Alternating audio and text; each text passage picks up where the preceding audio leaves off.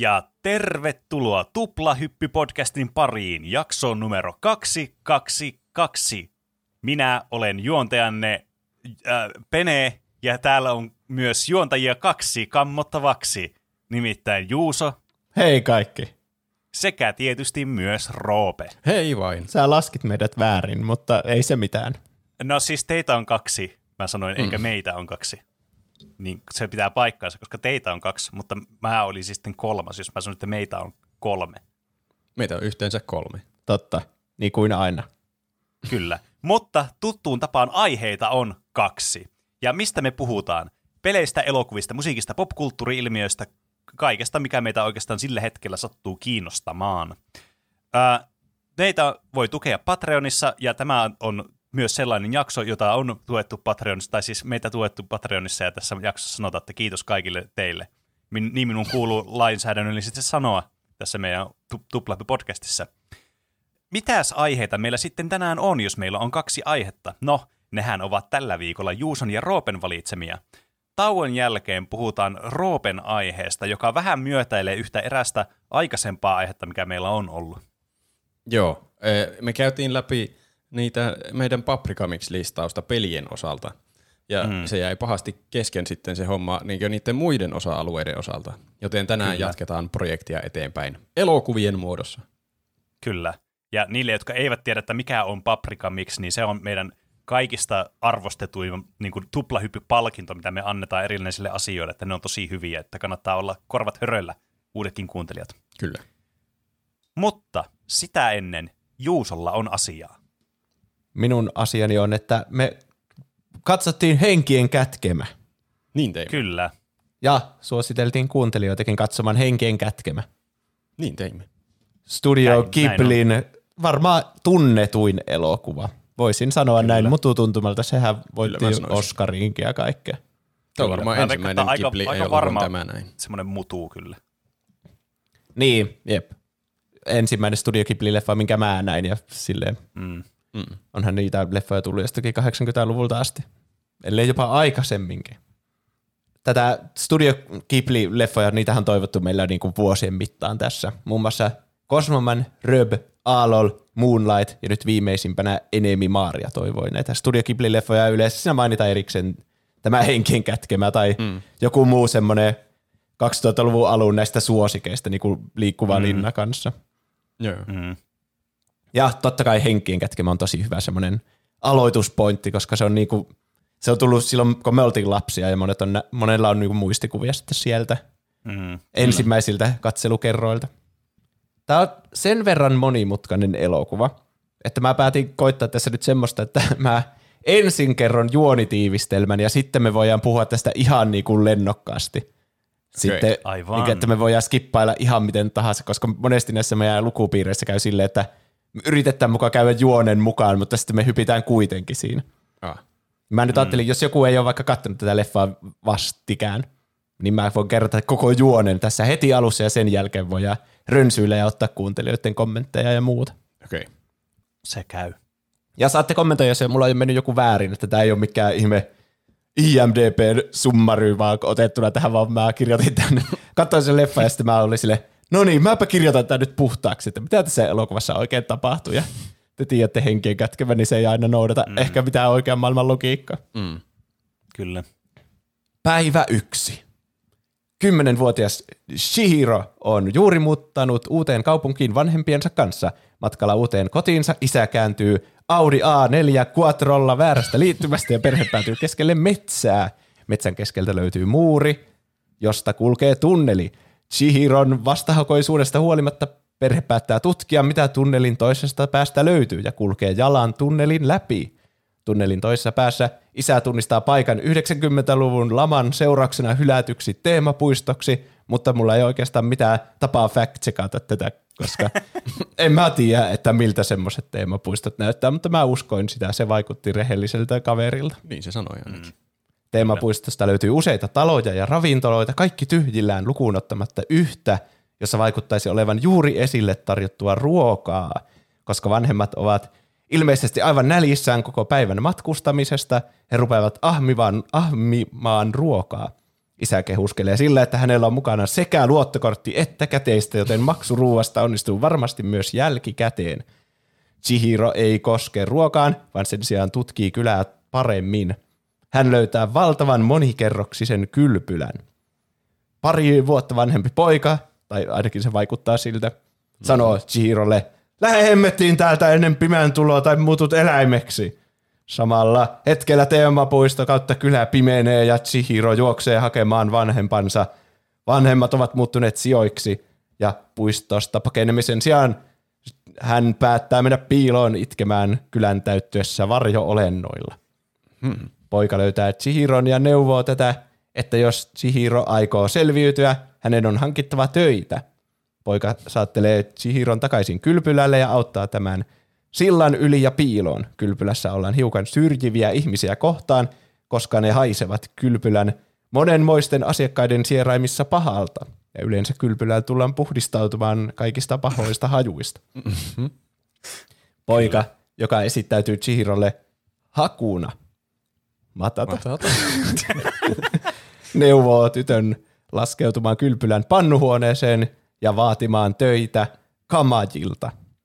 Chihiro seuraa neuvoa, laskeutuu erittäin varallisia portaita pannuhuoneeseen ja vaatii Kamajia, tämmöistä outoa hämähäkki-ihmistä, antamaan töitä. Kamajia on jo auttamassa iso lauma Mauri Kunnaksen Heikki Hämähäkki-hahmoja, joten Kamaji neuvoo Chihiroa seuraamaan linja kylpylän ylimpään kerroksen pyytämään töitä kylpylää johtavalta noidalta Jubabalta. Ylimmässä kerroksessa kovan vääntämisen jälkeen isopäinen noita Jubaba tarjoaa Chihirolle työsopimusta, mutta vastineeksi Chihiro menettää osan nimestään allekirjoittamisen yhteydessä ja hänet tunnetaan tästä lähtien nimellä Sen. Huh, no niin se helpottaa nyt, mä sanon sitä Seniksi tästä eteenpäin. Okei. Linne esittelee Senille kylpylän siivoojien yöpymistilat ja vaatteet. Yöllä Haku käy huo- huikkaamassa Senille, että tavataan aamulla sillalla. Päivä kaksi. Oho. Sen herää ennen muita siivoojia ja tapaa Hakun sillalla. Haku johdattelee Senin kukkakedon läpi Sikalaan, jossa tytön vanhempia pidetään. Haku kertoo, että vanhemmat eivät muista enää ollensa ihmisiä. Sen vannoo muuttavansa vanhemmat vielä takaisin ihmisiksi ja saavansa heidät pois tästä uudesta henkien kätkemästä maailmasta. Palatessaan takaisin kylpylälle sen näkee, kuinka lohikärme nousee ilmaan suunnilleen siitä kohtaa, jossa hän erkani Hakun kanssa ja päättelee, että lohikärme täytyy olla Haku. Kylpylällä Lin opettaa Senille siivoamista. Senin ensimmäinen, ensimmäisen työpäivän kunniaksi kaksikko saa tehtäväksi valmistella ison kylpyammeen, joka on jäänyt siivoamatta jo tovin aikaa. Se on hyvin karseassa kunnossa. Jossain vaiheessa sen päättää päästää ulkoa sateelta suojaan kasvottoman olennon, jonka olettaa olevan kylpylän asiakas, koska totta kai sen olettaa, että kasvoton on normaali asiakas, koska kaikki kylpylän asiakkaat näyttävät aivan miltä tahansa. Mm. Hmm. Sade houkuttelee kylpylään myös toisen erityisen vieraan, nimittäin löyhkä Jumalan. Löyhkä Jumala on sotkuinen ja haisee kar- karseammalta kuin tuhat ihmistä, joten kylpylän työntekijät yrittävät käännyttää hänet jo ovella pois. Estelyistä huolimatta löyhkä Jumala pääsee sisään ja maksaa kylvystään ennakkoon. Jubaba antaa tehtävän kylvyn valmistelusta Senille, joka ohjaa löyhkä Jumalaa isoon kylpyammeeseen, jota hän on siivonut Linin kanssa koko päivän.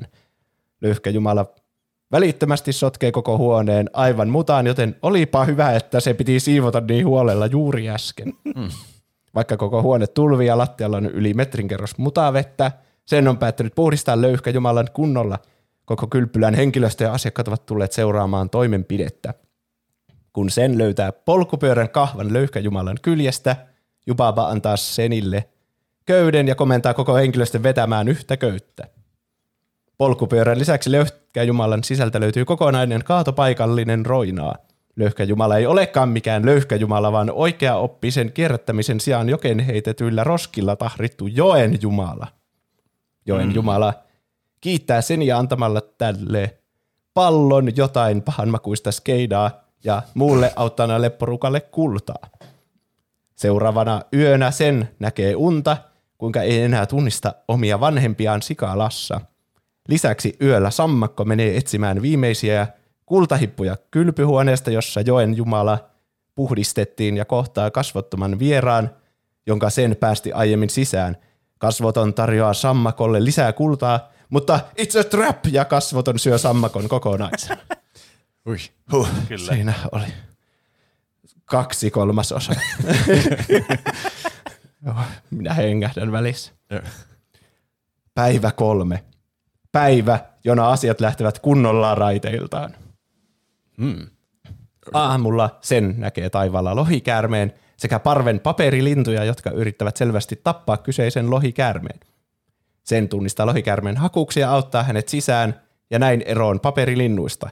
Loukkaantunut lohikäärme lentää kylpylän ylimpään kerrokseen oletetusti Jubaban luo, ja sen päättää ottaa suunnan myös ylintä kerrosta kohti auttaakseen hakua. Hmm. Samaan aikaan kasvoton on alkanut kunnolla törsäilemään kylpylässä. Hän tarjoaa kaikille kultaa, jotka tuovat hänelle ruokaa, ahmii kaiken suuhunsa ja kasvaa valtavaksi monsteriksi. Kohdatessaan Senin hän tarjoaa tytöllekin ison kasan kultaa, mutta sen kieltäytyy, koska ei tarvitse kultaa ja haluaa vain auttaa hädässä olevaa ystäväänsä. Kasvoton suutuu tästä ja syö pari työntekijää. Kaikki ovat peloissaan. Ylimmässä kerroksessa sen löytää loukkaantuneen lohikäärmeen. Sen ei kuitenkaan tiedä, että on tuonut lohikäärmeen mukana. Lohikäärmeen luo mukanaan yhden henkiin jääneen paperilinnun. Paperilintu muuttuu heijastukseksi vanhasta isopäisestä noidasta, jota sen sekä myös Jubaban lapsi jättimäinen huutava pikkuvauva luulevat Jubabaksi, koska tämä näyttää täysin Jubabalta ja pukeutuu vaatteita ja koruja myöten täysin samalla tavalla kuin Jubaba. Toinen noita on kuitenkin Zenipa, Jubaban kaksoissisko.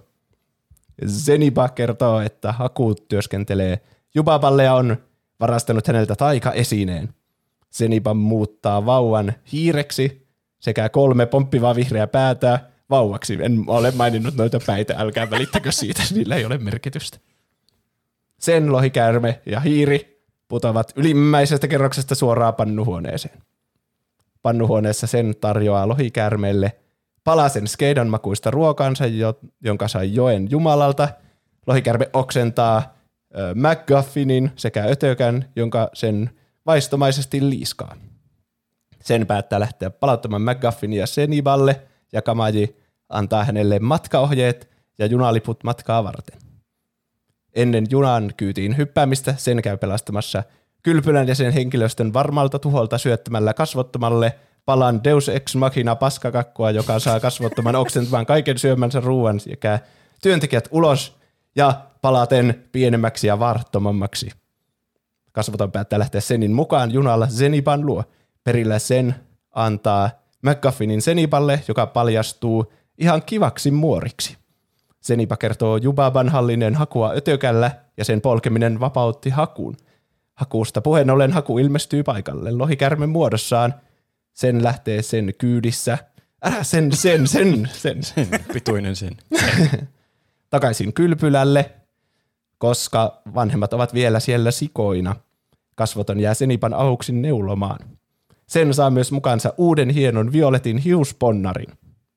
Lohikärme ilmalennon aikana sen kokee flashbackin lapsuudestaan. Haku pelasti hänet jokeen hukkumiselta. Joen nimi oli Kohaku joki. Tämä, tämän sanottuaan ääneen Haku muistaa menneisyytensä, jossa hän oli Kohaku joen jumala.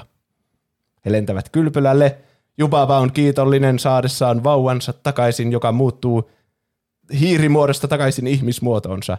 Jubaba tarjoaa Senille mahdollisuuden lähteä henkimaailmasta, jos vielä tunnistaa vanhempansa sikojen joukosta. Sen onnistuu haasteessa, hyvästelee uudet ystävän, ystävänsä ja lähtee takaisin tunnelille, jossa hän kohtaa takaisin ihmisiksi muuttuneet vanhempansa.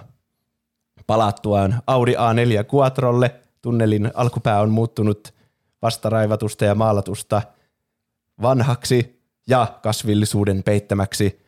Oliko kaikki vain unta? No ei, koska se hiusponnari on vielä Chihiron päässä. Mm. Huhhuh, se on melko tapahtumarikas elokuva. Siinä kyllä, Kyllä. sattuu ja tapahtuu kaiken muista. Huh, no niin. Minkälaiset fiilikset teillä on tästä elokuvasta? Milloin te olette nähnyt tämä ekkaa kertaa ja minkälainen se oli nyt katsoa? Mä näin tämän ekaa kertaa aika myöhään vasta. Mä en pienenä muistaakseni katsonut tätä. Ainakaan mulla ei mitään muistikuvia. Ehkä mä oon blokannut ne kaikki muistot johonkin traumojen syvyyksiin. Niin, kyllä. Mutta oon mä nyt tämän pari, kolme kertaa ehkä katsonut vanhemmalla iällä. Ja aika siis semmoinen trippaava kokemus se on joka kerta. No tuo on, on. niin kummallinen tuo maailma ja tarinan käänteet tulee aina ihan yllättäen. Ja niitä tapahtuu koko ajan. Mutta tosi mm. jotenkin hirveän siisti ja taianomainen paikka tuo, tuo Kyllä. koko paikka. Kyllä, siis tämä on tosi semmoinen niin tapahtumarikas elokuva semmoisella positiivisella tavalla. Että tässä tapahtuu paljon asioita, mutta silleen niin kuin, koska tämä on niin tämmöinen surrealistinen kokemus muutenkin, niin se ei ole silleen, että ei, ei pysy kärryillä, vaan tämä on niin kuin silleen niin kuin suhteellisen pienillä tämmöisillä steikeillä kuitenkin mennään tässä elokuvassa, just kun tämä haluaa vaan tämä lapsi saada se oman vanhemmat takaisin. Että sillä on tosi tämmöinen yksinkertainen agenda, ja sitten nämä asiat, mitä tapahtuu, on tosi monimutkaisia, mutta se oikeastaan niin kuin, on paljon helpompi seurata, kun tämä on niin tämmöistä, tää, niin yksinkertainen tämä taustatarina, että mikä tässä niin kuin, on tä, niin kuin, koko niin kuin, juonena sitten Niin. loppupeleissä. Mm. Mä näin tämän ekaa kertaa niin joskus, olisiko ollut yläasteella. Me katsot, meillä oli tota, noin semmoinen Hayao Miyazakin niin semmoinen tota, noin, niin DVD-boksi, missä oli aivan hirveästi niitä elokuvia, ja mä oon kattonut varmaan kaikki ne sieltä monta kertaakin. Niin tääkin on varmaan, niin kuin, nyt mä katsoin tämän tänään, niin tää oli varmaan ehkä neljäs kerta, kun mä oon nähnyt tämän elokuvan. Mutta joka kerta tämä kyllä pitää pintansa kyllä todella hyvän elokuvan. Mm. Joo. Siis tää on aivan älyttömän niinku, no okei, tuo oli hyvä pointti, että se pääjuoni on yksinkertainen, että se haluaa lähteä sieltä niiden vanhempien kanssa sille, että ne ei ole sikoja. Mm. Mm. Ja sitten se vähän niinku johdattaa sitä näihin outoihin tilanteisiin, että se menee töihin sinne, sinne kylpylään, mikä on ihan semmoinen outo käänne, että okei, no niin, mä oon sitten kai töissä täällä. Niin. Mm. Tai sitten se lähtee viemään sitä McGuffinia sinne Zeniballe, tai niin kuin kaikki, sitä motivoi se sen epäitsekkyys ja hyvän tahtoisuus ja se, mm. että se haluaa niistä sen uusista ja vanhoista ystävistä huolehtia, niin, Kyllä. Mm. niin, niin sitten se auttaa vähän niin kuin pysymään ainakin tunnetasolla mukana tämän elokuvan tapahtumista, jotka on niin kuin aivan sekaavia, että Niin. vaikka mä oonkin nähnyt tämän monta kertaa, niin silti niin kuin koko ajan silleen, no mikä hittoa, ei tossa on nyt mitään järkeä, Lo- lopettakaa. Jos niin järjellä ajattelee, niin tämä on ihan järjetön koko elokuvaa siinä mielessä, että tässä tapahtuu vaan asioiden perään asioita semmoisia, niin kuin se olisi, että Miasakin ollut jossain aivan aineissa, vetänyt jotakin sieniä ja heroinia sekaisin ja sitten ruvennut kirjoittaa vaan, että mitäköhän tämän jälkeen voisi. Niin jotakin saippua sarjaa sillä, että okei, Niin. Ulla kuolee tässä jaksossa, mutta okei, herätetään se vaikka tämmöisillä taikakristallilla henkiin. Mutta si- silti vaikka se tuntuu siltä, niin se ei jotenkin yhtään häiritse tässä. Mä en ymmärrä, mikä tämän taika on. Tämä on jotenkin niin omituinen paikka muutenkin, että sitten nuo Mm. pienet seikkailut siellä varrella tuntuu kuuluvan sinne, vaikka ne tulisi jostakin aivan puskista.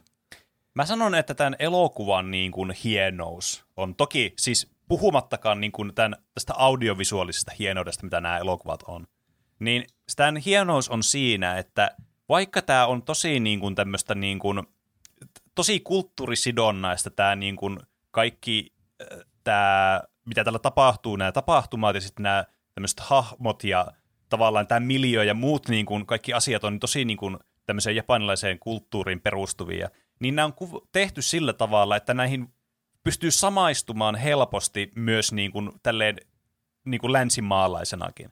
E- että se, se niiden sidosympäristö, joka on tämä niin kuin niiden oma, japanilaisten oma sisäinen niin kuin kulttuuri ja mytologia ja muu, niin se jotenkin osataan tehdä sillä tavalla, että ymmärtää, mikä tämä sanoma ja idea näissä eri tilanteissa ja eri hahmoissa niin kuin on kuitenkin. Niin. Et, mm. et se on semmoinen tosi universaali asia tässä elokuvassa. Onhan tämä tosi semmoinen perinteinen kasvutarina, että se tyttö on aluksi ujo ja makaavaa siellä, siellä auton Audi A4 Quattro siellä perällä ja valittaa ja sitten se kerää semmoista elokuvan mitään semmoista itsevarmuutta ja sitten lopulta mm. se on semmoinen niinku itse päätöksiä tekevä hahmo, joka ottaa vastuuta mm. ja muuta. Semmoinen mm. kasvutarina. Ja sitten tää on, tätä verrataan tosi paljon Liisa Ihmemaassa, vaikka just sen takia, että tommonen niinku nuori tyttö, joka ihan kujalla, päätyy jotenkin tämmöiseen maailmaan, jossa mikään ei ole millään tavalla järkevää. Niin, Ja Niin, sitten kyllä. No joo, tavoitteena hyvä päästä pois sieltä. Mm. Mä näkin tämän aika pienenä, varmaan vähän liian pienenä, koska mä näin tästä tosi paljon painajaisia. Tämä oli yhtiön meidän sukulaisten luona. Ja siis mä en nähnyt alkua tästä. Mä vaan, että oh, joku lasten elokuva. Kun mä en niin anime-leffatkin oli sille aika tuntemattomia siihen aikaan, että Mm. Tämä oli varmaan myös ihan ensimmäinen tämän me anime-leffa, minkä katsoin kokonaan. Niin, niin erityisesti jäi siitä ekasta katselukerrasta mieleen se, se kasvoton, kuinka se söi ne kaikki. Ja se jotenkin mm. ahisti ihan sikaan. Mm, no joo. Ja sitten ylipäätään se, että jotenkin niin, ja se, että vanhemmat muuttuu sijoiksi. Se ja, näissä on hirveä, ne on tosi hienoja, mutta sitten se tekee, kun on niin hienoja, että sitten semmoiset traumaattiset kohdat on tosi traumaattisia. Niin. Kun Ei vanhemmat mm. saa muuttua sijaksi, ainakaan jos pienenä katsoo tämmöistä. Tai, tai tulla jättimäisiä ruttusia muoria, joilla on kehon kokoinen pää. Tuntuu, niin. että monissa näissä Ghibli-elokuvissa on joku jättimäinen muori, joka on pahan tahtoinen. Jep. Mm. Joo, ja sitten kun ei ole tottunut, että tämmöisessä piirretyssä voi olla näin jotenkin synkkiä asioita. Mm. En mä tiedä, tää on, kyllähän tämä niinku lapsille suunnattu elokuva, mutta joku semmoinen niinku paha aura tässä. Onhan se, se lohikärme on ihan veressä ja sitä verta on kaikkialla sitten. Ja mm. Jotenkin ne on kuumottavia ne paperilinnutkin, jotka yrittää tappaa sen ja Niin, sen. sen, niin, ja myös sen hakun. Mm. Niin, niin joo, tässä on paljon semmoisia, mikä, mikä kävi noista lukupiirikommenteistakin esille, että ihmiset on saanut eri näistä asioista traumoja tästä elokuvasta. Mm. Sitten myöhempänä, kun mä katsoin tätä nuorena tai nuorena aikuisena, niin tästä jäi mieleen se ilmastopuoli, sehän on yksi tärkeä osa tätä sanomaa kanssa, että mm, katsokaa, kuinka niin. ne on roskittanut sen joen ja sitten nyt ne siivoaa sen ja muut. Mm. Jep. Mutta sitten tällä uusimmalla katselukerralla mulla jäi päälläisenä mieleen se, että tämä on niinku, vähän niinku kertoo siitä, se, se on oikeastaan semmoinen aika samaistuttava, kuinka se, se Chihiro vaan niinku päätyy sinne töihin ja se on aivan niinku kujalla kaikesta. Se on vähän niin kuin itse, kun meni töihin. Ei vaan ymmärrä mistään mitään ja mm. sulle vaan sanotaan, hei, ota tästä ja tee tuota. Sille, ai mitä mä teen? Ja sitten väistä, sä vaan seistot siinä tielle ja sua vaan niinku pompotella ja sä oot ihan silleen, mm. mitä vittu, en mä tiedä mitä mä teen täällä. Sitten kun sulle sanotaan koko ajan, että hae, hae töitä, sun pitää hakea töitä ja sitten, a, miksi, en mä, en mä halua tehdä töitä. Sitten sä kuitenkin haet niitä töitä ja Pitää saada töitä, muuten sä muutut eläimeksi. niin. Mm. Ja sitten sä vaan päädyt sinne töihin ja osaksi sitä koneistoa, vaikka et sä oikein tiedä, että mistä tässä kaikessa on kyse. Niin, kyllä. Ja sitten selvästihän tämä tämä kertoo niinku siitä Japanin, siitä kuinka kapitalismi saapui Japaniin, ja se näkyy näissä kaikissa eri puolissa just siinä, että kaikki on semmoisia kauheita törsääjiä, ja sitten tässä just arvostetaan sitä, no niin koko ajan palvellaan hirveänä niitä asiakkaita, mutta ne nähdään vaan koko ajan niiden niinku rahojen takia, ja varsinkin Niin, siinä, kyllä. kun se kasvoton tulee sinne ja tarjoaa rahoja, ja nämä kaikki muuttuu ihan epäinhimilliseksi, ja kultaa, kultaa, ja pitää äkkiä kaivaa niitä, ja sitten ne Niin, vanhemmat alkaa ahnehtimaan ja syömään sitä ruokaa, eikä ne ole kysynyt mm. mitään lupaa siitä. Ja, Niin, kyllä. ja sitten, niin ja koko, tässä paljon puhutaan niistä hengistä ja jumalista, ja veden jumala oli tahrittu ja muuta. Niin vähän niin kuin se, että Japanissa on paljon enemmän arvostettu juuri näitä tämmöisiä henkisiä asioita ja jumalia, ja niitä henkiä on kaikkialla siellä ympäristössä, mutta sitten kun se kapitalismi saapui sinne, niin sitten ne heitettiin vaan syrjään sitten tämän uuden, uuden maailman tieltä. Mm. Niin tämä kuvastaa sitä hyvin monella eri aspektilla. Kyllä. Että niin, aika niin. Tuossa ei ole semmoisia konkreettisia asioita, mistä saa kiinni, koska tässä vaan tapahtuu eri asioita, mistä, mitä ei selitetä, mitä hitsiä ne päät oli siinä, ne vihreät päät. Ja, Niin. Mm.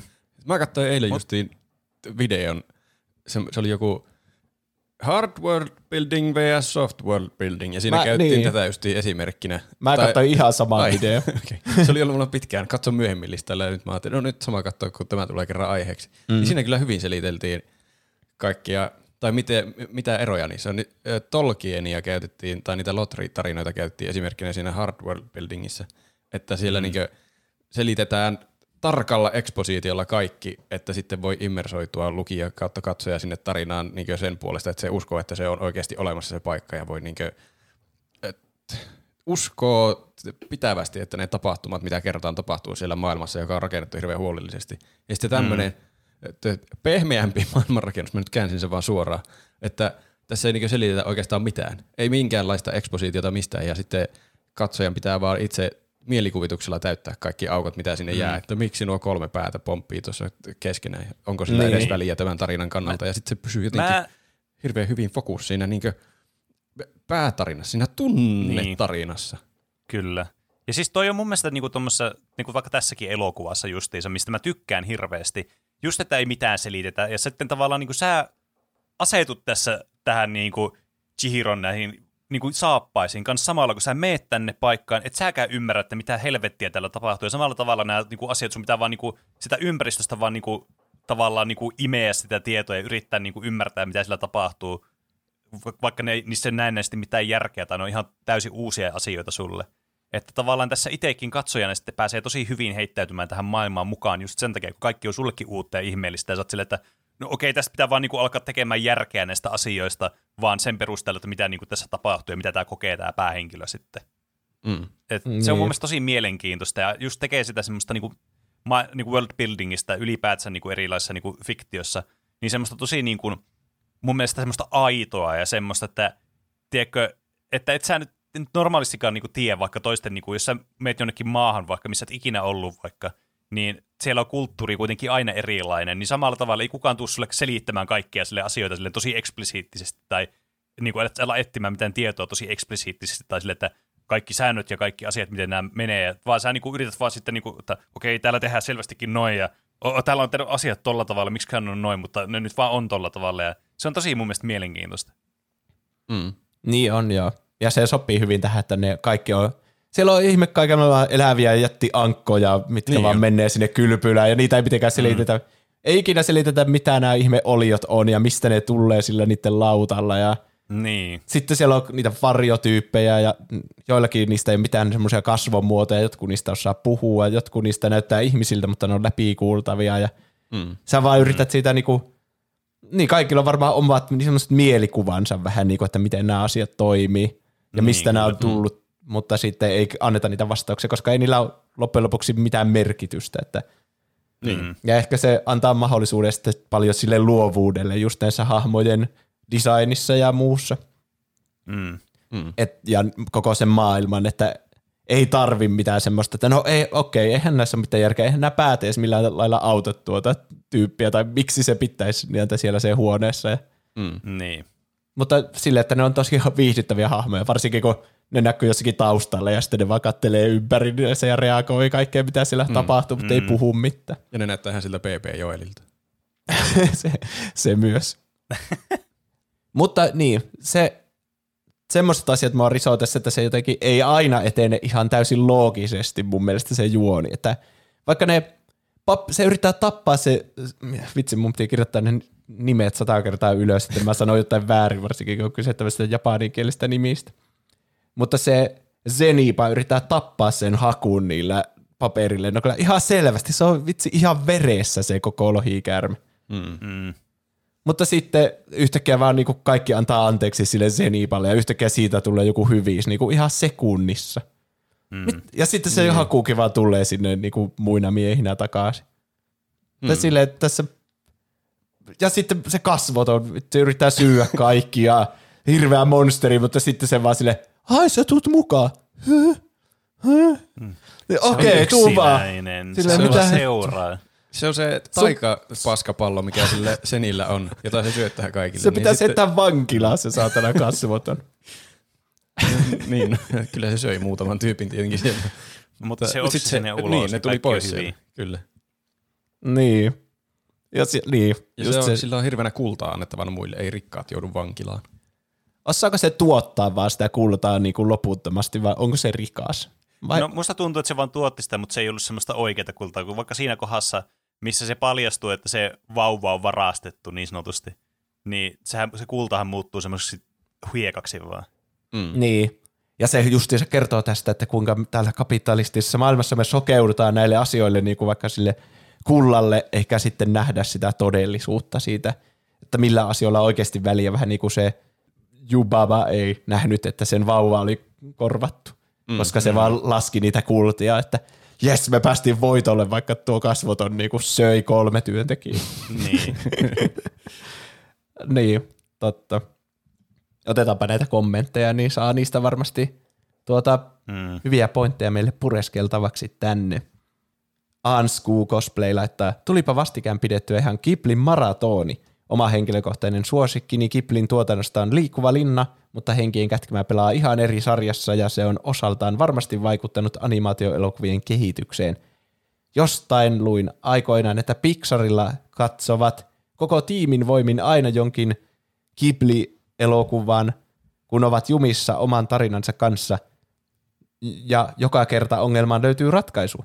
Elokuvaa on myös verrattu Liisa Ihmemaassa tarinan Japanin versioksi, mutta isona erona on kuitenkin se, että siitä puuttuu se kanin kolo, joka erottaa päähenkilön oman maailman ja tämän oudon rinnakkaistodellisuuden toisistaan, ja se on minusta erittäin mielenkiintoinen elementti elokuvassa. Oliko kyseessä rinnakkaistodellisuus? Sihiro ja hänen vanhempansa vain kävelivät hylätyn juna-aseman läpi teemapuiston raunioihin, ja joka askeleella paikka muuttui elävämmäksi. Pimeään tultua sitten henkiolennot myös ilmestyivät, ilmestyivät paikalle ja tapahtuu se traumaattinen kohtaus, jossa Chihiron vanhemmat muuttuvat sijoiksi. Oliko paikka siis koko ajan olemassa oikeassakin maailmassa? Jumalat tunsivat ihmisen hajun ja heillä oli selkeitä ennakkoluuloja, joten voidaan päätellä, että kylpylään on eksynyt ihmisiä ehkä aiemminkin. Miksi Haku käski lopuksi, ettei Chihiro saisi katsoa taakseen, kun hän juoksee takaisin vanhempiensa luokse. Asetelma on kaikkein kaikkiaan hyvin hämmentävä, mutta niin hyvin tehty, että sen vain hyväksyy. Elokuva ei ole vain hyvä omassa lajityypissään, se on yksi kaikkien aikojen parhaimpia elokuvia ja ansaitsee ehdottomasti maineensa mestariteoksena. Mm. Mm. Kyllä. Mitä mieltä te tuosta maailmasta? Onko se osa meidän fyysistä maailmaa vai onko se joku rinnakkaistodellisuus vai unta vai miten se toimii? Ei se unta no, ainakaan ole. En mä, niin en, mä halua, en mä halua, että se on unta. Kyllä, siis kyllä toi loppu niin kuin indikoi aika vahvasti sitä, että kun ne menee sinne autolle takaisin, että tämä tapahtui oikeassa niin kuin ajassa sen, tätä aikaa oli kulunut. Mm. Se, kuinka kauan tässä aikaa oli kulunut, niin se tietysti voi olla vähän kyseenalaista. Että onko se just se mitä kolme vai neljä päivää, vai onko se pidempää. Niin, Mutta eikä tota, kolmessa, noin... ja nel, kolmessa tai neljässä päivässä kasvaa semmoisia hirveitä sammalkerroksia. Niin, no, ei todellakaan. Se, sepä se, mutta se, kuitenkin, se auto kuitenkin toimii ihan normaalisti, vaikka se onkin pölyynpeitys, mutta toisaalta ei, pölykä, ei sen pölyty myöskään niin kuin kolmessa päivässä auto. Että kyllä tuossa nyt jotakin pidempää aikaväliä varmastikin on ollut sitten. Mm. Mutta toisaalta onko sillä mitään merkitystä sitten? Ei tätä niin kuin ulkomaailmaa kuvailla niin kuin millään tavalla tässä oikeastaan tässä elokuvassa, eikä se elokuva loppuu saman tien siihen, kun ne menee sinne autolle, että sillä ei niin kuin mitään väliä tavallaan että kuin pitkään ne on ollut siellä. Mm. Mutta siihen, että onko tämä niin kuin oikeassa maailmassa tapahtunut, niin varmaan niin kuin, se varmaan jättää niin kuin aika monia tulkintoja tästä. Mä ainakin henkilökohtaisesti niin kuin näkisin tämän, että tämä on vähän niin kuin tämmöisen oikea, tämä on niin kuin tämmöinen oikean maailma ja sitten tämmöisen niin kuin rinnakkaismaailman, tämmöistä näiden jumalten ja henkien maailman, vähän niin kuin tämmöinen semmoinen Twilight Zone, että tämä on niin kuin tämmöinen semmoinen niin kuin kummallinen anomalia täällä, missä niin kuin molemmat niin kuin yhdistyy tavallaan niin kuin niitä on tämmöinen yhtymäkohta sitten tämä hylätty juna-asema ja tästä sitten seuraava tämä niitty ja alue ja sitten tämä itse niin kuin, tämä puisto ja sitten tämä kylpylä. Että mm. tämä on joku tämmöinen niin kuin väli, semmoinen niin kuin tila, missä molemmat on niin kuin todellisia. Toinen päivällä ja toinen sitten yöllä. Tuntuu, että ei se ihan niin kuin normaali paikka ole. Että jos joku niin kuin jollakin helikopterilla lentäisi vaan sinne ylhäältä päin laskeutus, mm. niin se ei näe niitä samoja henkiolentoja kuin mitä jos tulee siitä tunnelista käsin. Se tunneli vaikuttaa jotenkin tärkeältä. Niin, ainakin kyllä. minulle. Mm. Siellä Varsinkin se... kun sitten lopussa sanottiin, että älä katso taaksepäin ennen kuin olet mennyt tunnelista kokonaan pois. Ne, niin, niin, se on se, tietysti point, hyvä point. On vähän semmoinen olo, että ne päätyy jotenkin sattumalta juuri, että se tunneli näyttää siltä aina ihmisille, mitä se on siinä lopussa, mutta jotenkin ne sattu juuri oikeaan aikaan tai jotain, että hämärä oli tulossa ja silloin se portti aukeaa sinne henkimaailmaan mm, tai jotain ton niin, tyyppistä. Kyllä. Tämä on mun mielestä just tämän elokuvan hienouksia, että pitää alkaa kuvitella noita, että mikä niin. tuo on tuo paikka ja vitsi, mm. että jos olisi ollutkin joku justiin tietty aika, milloin ne sattui siihen tunnelille tulemaan ja onko se tunneli spesiaali vai ei. mm. Vaikka, vaikka mä oon lapsena nähnyt, niin tästä tulee semmoinen, näitä pitää katsoa sillä niin lapsen mielikuvituksella. Tai siis ei pidä katsoa, vaan niitä tulee vaistomaisesti katsottua sillä mm. Ja lapsena ei ymmärtänyt maailmasta mitään, ja sitten kun katsoo tuommoista Chihiroa, joka menee tuommoiseen maailmaan, mistä ei ymmärrä yhtään mitään, niin sitten tulee vähän semmoinen sama, samanlainen olo. Kotoa mennään autolla mummolaan, niin se on vaan semmoinen teleportti. Ei mulla mitään hajoa, mitä siinä välissä oli. Se on vain jotakin, mitä voi kuvitella. Grovis laittaa, näin kenkien lätkimän ekan kerran. Kahdeksan vuotiaana se oli ihan liikaa pikku Kroviksen aivoille. Juoni ei ollutkaan yhtä yksiselitteinen ja selkeä kuin monesti lasten elokuvissa oli, joten en tajunnut yhtään, mitä leffassa tapahtui. Suurin trauma tuli kyllä siitä alun sikakohtauksesta. Se aiheuttaa edelleen tosi epämukavan olon ja pitkään pentuna pelkäsin, että mitä jos omille vanhemmille käy noin. Ainoa lohtua ja turvaa sain lapsena hakusta, etenkin sen, lohikäärmen muodosta, joka oli syy, miksi lapsena halusin nähdä leffan. Onhan lohikäärmet tosi päheitä. Meni pitkään ennen kuin vanhempana uskalsin leffan katsoa, ja kyllähän sitä nyt arvostaa ihan eri tavalla. Animaatio ainakin on sitä ihan parasta tasoa. Mm, Kyllä. kyllä. Onkohan monilla ollut samanlaisia pelkoja, että vanhemmat muuttuu sijoiksi? Niin, Varmaan. sitä mä just aloin miettiä, että milloinkohan mä oon nähnyt tämän eka kerran tämän elokuvan. Mä veikkaan, että joskus yläasteella, koska silloin mä muistan tosi paljon kattoneeni Ghibli-elokuvia. Mutta toi vanhemmat muuttuu sijaksi tommonen niinku, tämmönen visuaalisuus ja tämmönen niinku ajatustasolla, niin varmastikin tullut tästä elokuvasta. Mutta se on varmasti ollut aikaisemmin kuin se niinku yläasteella, mitä näki tämä elokuva. Niin sitten mä mietin, että onkohan mä joskus nähnyt kuitenkin tämän, mutta mä vaan, mäkin on sulkenut se ulos niin kuitenkin mun muistista tai jotain. En osaa mm. sanoa, mutta kyllä erittäin niinku muistettava kohtaus kyllä tästä elokuvasta. Pitää aina kun ruokakaupassa on jotakin, oi tässä on jotakin juustoja maistiaisena. Ei, ei, laita ne alas. Sitten Niin. pitää tuhota vaan se kärry kokonaan. Psh. Fucking sponge cake! Mutta, mutta niin, niin, sehän kuuluu tämmöisiin kasvutarinoihin monesti, että vanhemmat viiään pois jollakin tavalla. Mm. Ne ei sentään kuollut tässä, No joo. niin kuin vaikka Harry Potterissa, joka on aika semmoinen samanlainen, että siinä sekin on semmoista software world buildingia, minne Ja se niin, vaan joo. ilmestyy se poika ja kaikki on ihan sekaavaa sitten Mm. Sen ympärillä, eikä missään mitään järkeä. Oi siinä selitti siinä videossa Harry Potterissa kaikki hauska, mutta se lähtee liian tangentille. Meidän pitää tehdä siitä joskus erikseen aihe. Mm. Ninni laittaa mun lempielokuva. Musiikki ja tunnelma tekee vaikutuksen ja joka katsomiskerralla huomaa jotain uutta. Junakohtaus on ehdottomasti paras kohtaus koko elokuvassa. Ja hirveästi kysymyksiä tulee mieleen.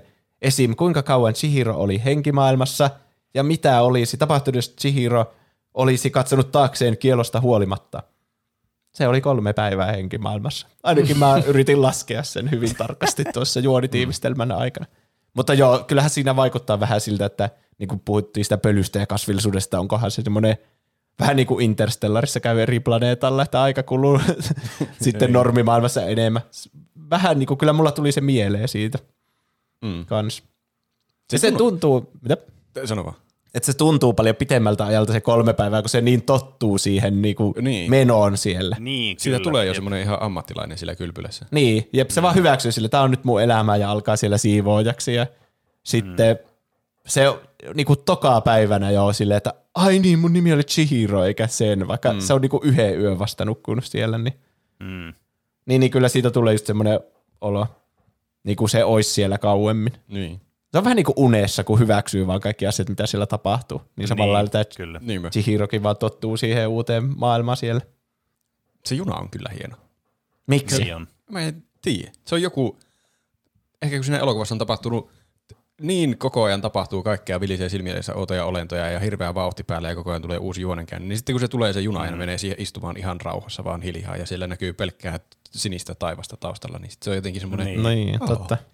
Ja sitten siinä soi, soi tämä kappal, tai siis tämä, niin tämän ö, elokuvan tämä pääteema, musiikki soi siinä taustalla. Ja mm. Jotenkin mä tykkään myös siitä ajatuksesta, että vaikka tämä niin kasvoton aiheutti aivan hirveätä meihemiä vaan, niin semmoista niin kuin, voisi yleisesti ajatella silleen, niin kuin aika antagonistisena siellä niin kuin ympäristössä, missä nämä oli, niin siitä huolimatta kuitenkin, niin tämä Chihiro on silleen, että joo, että voit tuut sen mukaan, okei, sä otat tästä lippuja, ja se yrittää niin kuin, olla sen niin kuin, tavallaan ystävä tai yrittää niin kuin, ottaa kaikki silleen, niin kuin se ympärillä olevat silleen, niin kuin huomioon ja osoittaa just sitä, että kuinka niin kuin, tavallaan muista välittävää tämä on tämä päähenkilö sitten. Niin se on mun mielestä jotenkin tosi niin kuin semmoinen niin kuin, silleen tunteellisesti kans hieno kohtaus. Että siinä kans niin kuin annetaan anteeksi näitä vääryyksiä, mitä joku toinen on tehnyt. Vähän niin kuin siinä myöhemmin sitten käy ilmi, että tota, no, Hakukin saa anteeksi sitten, että se pölli sen jutun, kun se oli pakotettu tekemään ilmeisesti niin.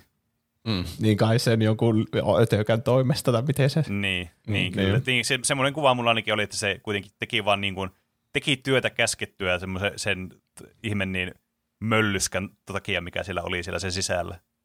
Niin. Hmm. Se on kyllä, mulla käy sääliksi sitä möllyskää. Se oli mukavan näköinen pieni olento ja sitten se, sen vaan tallas sen kuoliaksi. Mistä sitä siis, tietää, vaikka sekin on pakotettu pakottamaan hakuun. Sillä on oma pienempi niin. möllyskä siellä sisällä. Niin. Yksi kans, miksi mä tykkään tästä elokuvasta todella paljon, ja yleisesti ottaen niin kuin Miyazaki tuotannosta ihan hirveästi, niin on just tämmöiset, niin kuin, mitä tavallaan taustoillakin tapahtuu. Esimerkiksi vaikka sitä, just se, vaikka se, missä se talloo sen möllyskän. Ja sitten kun siinä tulee sieltä eksposiitiota, mitä tehdään tapahtuu seuraavaksi, niin siinä vaan näytetään, kun se hiiri esittää niille muille niille mm. hiiliötököille suoraan Mauri Kunnaksen kirjasta sitä samaa tilannetta, että se talloo mukaan se on sille ja sitten se on ihan niin kuin, tiedättekö, tulee niin kuin jotenkin semmoinen kotoisa ja semmoinen, tämä kuulostaa oudolta, mutta tämmöinen fiilis mulle tulee, semmoinen just semmoinen olo, niin kuin, tämmöinen tosi niin kuin, semmoinen lapsuusmiele ja semmoinen niin kuin kotoisat olot niin kuin Suomestakin, niin kuin mitä Mauri Kunnaksia on lukenut ja kattonut ja sitten vaikka muumeja ja tämmöisiä, että ne tuntuu jotenkin semmoiset, että aah, tämä on jotenkin tämmöinen tosi tuttu ja turvallinen tavallaan niin kuin tyyli jollakin tasolla. Sitä on tosi vaikea kuvailla, mm. kun se on semmoinen tunne vaan. Kyllä mullakin niin. tuli Mauri Kunnas hirveän vahvasti mieleen niistä kaikista pikkuolennoista sillä taustalla. Joo, jep. Ja onhan näissä aina niitä, se on erittäin semmoinen söpöö kaksikko se hiiri ja sitten se tökkä, mm. joka kantaa sitä hiirtä. Mm vai, mulla tuli mieleen, että mua ärsytti hirveän, että niiden piti maksaa kokonainen junalippu, vaikka se on vaan semmoinen vitsi ötökkä, se olisi vaan voinut sattumalta vaan lentää sinne mutta kyytiin. Mutta ne on kaikki samanarvoisia siellä niin, niin. maailmassa. Niin. Mm. Kyllä mä tiedän, että kun tuossa on niin helppoja nuo muodonmuutokset, että kaikkihan tulisi pummilla tonne junaan, jos se mm. ötökään ei tarvitsisi maksaa sitä lippua. Se on totta kyllä.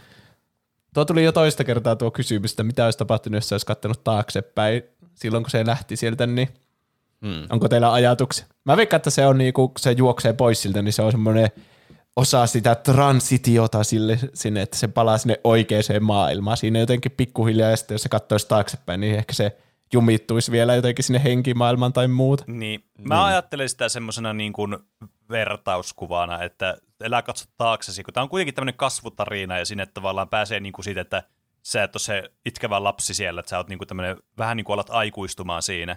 Niin tämä on vähän niin kuin sama just, että tässä että älä katso taakse, että tavallaan niin kuin mene vaan eteenpäin ja tästä se niin kuin, kyllä tämä niin kuin elämä vie sua eteenpäin sitten tästä, kun sä et vaan takerru liikaa tähän niin kuin menneisyyteen. Mm. Toimii varmaan molemmilla tavoilla. niin, Tästä voi sanoa mikä tahansa asia, että se on vaan vertauskuva. niin. no, si- no siis se on tietysti totta, mutta tuonne, niin, ei, mulla, me, ei tässä ole niinku mitään, mitään muuta niinku tämmöistä konkreettista teoriaa ei tästä voi heittää, koska no ei, siis mitä tahansa voi tapahtua tuolla varmastikin. Kaikki päättää omissa mielissään, mitä siinä olisi tapahtunut, jos se katsoo taaksepäin. Mä itse mm. päätän, että se oli vertauskuva, mutta jos olisi katsonut taaksepäin, niin sitten olisi voinut tapahtua. Yhtäkkiä ne vanhemmat ei olekaan enää siellä kävelemässä jo luolan suusta ulos. Niinpä, jep. Mm, jep. Kolmiulotteinen jefutus, dangotus laittaa. Henkien kätkemää on kyllä semmoinen tapaus, että aikanaan törmäsin sen johonkin leffapätkään jossain leffaesittelyohjelmassa, kun se oli teatterikierroksella ja sen myötä siitä kiinnostuin. Sain kyseisen leffan joululahjaksi sinä vuonna, kun se tuli VHSlle. Muistan, että kahdeksanvuotiaalle minälle tuo leffa oli puhdasta outoa ja sitä leffa oli vaikea katsoa nimenomaan sen alun possukohtauksen takia. Olin siis otollisessa iässä, kun tuo leffa tuli ensi kertaa nähtyä.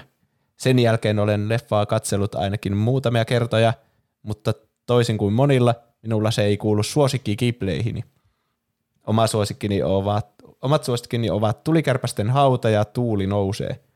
PS Henkien kätkemä on myös yksi harvoista elokuvista, jonka olen ostanut kolmeen kertaan. Omistan yhä VHS siitä, mutta omistan kaksi eri versiota DVDnä, joista toisessa on myös tämän elokuvan suomiduppi-versio. Oho. Oho. Oho, mä en tiennyt, että tästä on olemassa suomi-duppi-versio. En mäkin. Katsoitteko te niin japaniksi tämä? Joo. Joo. Joo, sama täällä. Mä Jotenkin, YouTube... tuntuu, että se olisi jotenkin vääryyttä katsoa näitä Ghibli-elokuvia duppeina. Niin mä oon kuullut. Ois joo. Mä näkin jotain klippejä siitä niin englantiin duppiista YouTubesta, mutta ei se mun mielestä mitenkään pahalta kuulosta. Mm. Mutta musta tuntuu, että se merkitys monesti vaihtuu niissä, kun ne yrittää matchata liikaa sitä niinku puheen pituutta siihen niinku huulten liikkeeseen ja muuta. Mm. Mä huomasin, että ainakin jotkut la- lauseet oli vaan vaihdettu ihan täysin eriksi, Äh. Niin. mutta en muista mitään tarkkaa esimerkkiä. niin. Mutta silleen, että kyllä mieluummin niin katsoo sille, että se on se japani ja sitten lukee suomeksi ne tekstitykset ja se on se sun käännös. Ainakin olettaisi, että se on vaan niin käännös sitä japanista sitten suomeksi. Niin. Ja siinä se. Niin. On siinä jotenkin, se jotenkin mun mielestä paremmin sopii niin kuin, e, silleen, niin kuin ihan vaan puhtaasti esteettisesti tähän ympäristöön niin kuin yleisetkin tämmöisissä elokuvissa katsoa niin kuin originaaleilla niin kuin äänillä. Eihän me nyt aleta katsoa duppeina vaikka jotakin espanjankielistäkään elokuvaa tai vaikka tai ra- ranskankielistä elokuvaa, niin miksi tämä olisi niin kuin poikkeus tavallaan siihen. Silleen mä niin kuin ajattelen se, että tavallaan on kuitenkin kaikki tämmöiset elokuvat ja muut on niin kuin tehty sillä lähtökielellä ihan niin kuin tarkoituksenmukaisesti, niin, niin se on mun mielestä kiveempi katsomiskokemus aina, kun näkee ne sillä tavalla, kun ne on tehtykin. Just se Rasse laittaa, henkeä kätkemään varmasti kirjoitettu jossain aineissa, mutta ihan hyvää katsottavaa. Vielä kun leffaa katsoo puoli unessa, niin ei hirveästi mitään ymmärrä. Se on, ymmärrä, hieno se on, sanoisin, että neljä ja puoli kautta viisi elokuva. Mielenkiintoista. Hmm. Niin, no joo, vissiin ainakin IMDb-trivia sanoo, että Miyazaki ei ollut kirjoittanut tätä käsikirjoitusta loppuun, kun ne alkoi tekemään sitä, että just silleen, että ei ole mitään tarkkaa juonenkaarta ja tapahtumat etenee juuri sillä se tavalla, kun että niin etenee. sitä mukaan keksii, mitä tapahtuu seuraavaksi, kun on tapahtunut edellinen asia. niin, siihen nähden aika hyvään nippuun se mun mielestä No saa joo. lopulta se elokuva. Mm, Vaikka kyllä. Siis mua ärsyttää ihan suunnattomasti, että yhtäkkiä sillä, sillä Jubaballa on vain joku kaksoissisko Zeniba ja se näyttää täsmälleen samalta ja se tulee ihan puskista ilman mitään vihjeitä, mutta ihan sama. Mm. Miksi ne käyttää samanlaisia sormuksiakin? Niin kuin mitä hittoa? Tuolla universumissa tuommoiset kaksos isot noidat näyttää vaan täysin samalta. Ne ei ole mitään vaatteita tai koruja, ne vaan kuuluu, kuuluu niiden kehoon ne osat. Mm. niin kai. Japetsi 91 laittaa, olen aina vihannut tätä leffaa. Kävin katsomassa tämän siskoni kanssa leffateatterissa, olin 12 vuotta ja näin pitkään tästä jo painajaisia. Pahin on se mummeli, jolla on se jäätävän kokoinen syylä naamassa. Aikuisiellä olen kerran koittanut katsoa tämän, en pystynyt kun alkoi ahdistaa niin pirusti. Jokin noissa Kipliin leffoissa on semmoista, että se animaatiotyyli pelottaa mua. Johtuuko se sitten siitä, että olen ikuisesti henkeen ja veren Disney-ihminen? Toi on kyllä. Mä en ole varmaan ikinä kuullut tuommoista mielipidettä. Siis ei siinä, että kaikilla saa olla omat mielipiteet, mutta toi jotenkin, tossa on niinku semmoinen niinku hot take, kyllä mä sanoisin. Kyllä mä ymmärrän, on tämä animaatiotyyli vähän semmoinen, että se pelottaa. Niin, niin. Joo, siis kyllä mä ymmärrän kaiken tosta ja justiin se, että pelotti se mummeli ja sitten mm. traumatisoi, mm. kun näki 12-vuotiaana Niin. leffateatterissa ja ahdistaa koko elokuvaa. Ja, niin. Se niin. muorin pää on yhtä iso kuin se, sen itse. Se on hullua. niin. Se oli ihan Ehkä hauskasti tässä kuva- on jäänyt vaan niin kovat traumat tästä elokuvasta silloin, että ei niinku mikään Ghibli-elokuva niinku mee vaan alas. Hmm. Se oli haus- hauskasti kuvattu välillä se, että olikohan ne jo- jossain kohtaa se näkyy niinkö se sen vaan siinä keskellä kuvaa, ja sitten se muorin nenä tuli siitä oikein. Joo, jep. jätti pallon. Mä, mä katsoin ihan samaa, että se kuvattiin sitä seliä ja sen nenä näkyy siinä. Ja sitten mä huomasin, että sillä Senillä tai Chihirolla itsellä ei ollut nenää ollenkaan. Sillä on niinku, Aa. se on niinku vitsin Voldemort, se on vaan aivan täysin littana. Se on kyllä maailman pienin nenä kyllä, mikä sillä on. Se on kyllä tietysti Niin. totta. Mä kiinnitin siihen huomiota. Se noita jotenkin vienyt se osa sen nenästä. Se teki hörsiä Niin. niiden muiden hamen nenät itsensä. Niin, samalla kun se vie niiden niin nimeen, niin se, se vie niiden nenään kanssa siinä. Ja sen takia se nenä on niin iso, kun se kasvaa joka kerta isommaksi ja isommaksi. Niin. Olennon nimi varastoituu siis nenään. Vissinkin. Growmore laittaa mielenkiintoinen ja suositeltavan arvoinen sellaiselle, joka ei ole nähnyt, eikä mielestäni ainakaan tylsä etenkään animesta tai kipleistä, ennestään tykkäävälle. Vaikka tarina pitää hienosti silmämunat ruudussa koko kahden tunnin ajan, ei itsellekään lukeudu kuitenkaan parhaaksi Ghibli-leffaksi. Vaikka täytyy kyllä elokuvan puolustukseksi sanoa, että nyt kun netistä lunttasin, että tuo on yli kahden tunnin elokuva, niin ei ole kyllä koskaan siitä katsoessa siltä tuntunut. Mm, mm. Kyllä. Varmasti johtuu siitä, että tässä tapahtuu niin paljon, että jotenkin tuntuu, että ei tässä ei ole yhtään sellaista tylsää hetkeä tässä elokuvassa. Ei. No ei. Joo, Että kyllä tässä on tämä, koko ajan tosi kiinnostunut, että mitä tapahtuu ja mitä niinku, tässä oli koko ajan vähintäänkin jotain kiinnostavaa tapahtuu jossakin koko ajan. Oli sitten visuaalista tai juonillisesti erikoista tai sitten vaan niinku ihan vaan, että ottaa vaan sisään tätä kaikkea hulluutta, mitä sillä tapahtuu. Mm. Mä muistan miettineeni siinä portaiden laskeutumiskohdassa, että hmm, onkohan tämä nyt järkeä niin näyttää näin tarkasti, että ne menee nuo jokaisen portaan noin hittaasti ja varovaisesti. Mutta sitten se rikkoutuu se porras alla ja se Ai, juoksee ihan täysillä niin. ne kaikki loput sille, vaikka se on Niin. niin. vaarallisempi kuin se alkuosa. niin Siis, mutta se on niin jotenkin samaistuttava, koska jos itse pitäisi mennä tämmöisiä portaita pitkin, niin itse reagoisi ihan samalla sille, että ei helvetti, että Miksei ne niin ole hitaasti asentanut mahdollista. kaiteita sinne? Järkyttävää t- negligenssi. Pitäisi olla kaiteet tuommoisessa portaikossa. Niin, ehkä se ei kuulu mennä, ehkä sinne pannuhuoneeseen kuuluu mennä jotain ihan eri reittiä. Hmm. Vaikka sitä, missä, millä se laskeutuu se koko talo halki sieltä ylhäältä alas asti sitä putkea. Niin, joo. Haaveileva hera, herainia laittaa, muistan kun tämä tuli silloin 2000-luvun alussa ja 10-vuotias herainia pelkäsi katsoa leffaa sen isokokoisen vauvan takia. Se oli niin pelottava, vaikka leffassa on se kasvoton, joka kasvaa helvetinmoiseksi möröksi. Siitä vähän vanhemmalla iällä leffasta on tullut yksi iso suosikkini. Musiikit, taustat, hahmot ja se ympäristö on vaan niin mahtava. Toki se joku teoria, että Chihiro myydään sinne kylpylään ns. prostituoiduksi, on aika kriipi, mutta en muista, oliko Miyazaki oikeasti myöntänyt tämän teorian oikeaksi. Kuitenkin yksi ja ehdottomasti yh- yksi ja ehdottomia suosikkejani Giblin leffoista, vaikka se vauva hahmo on edelleen musta kriipi.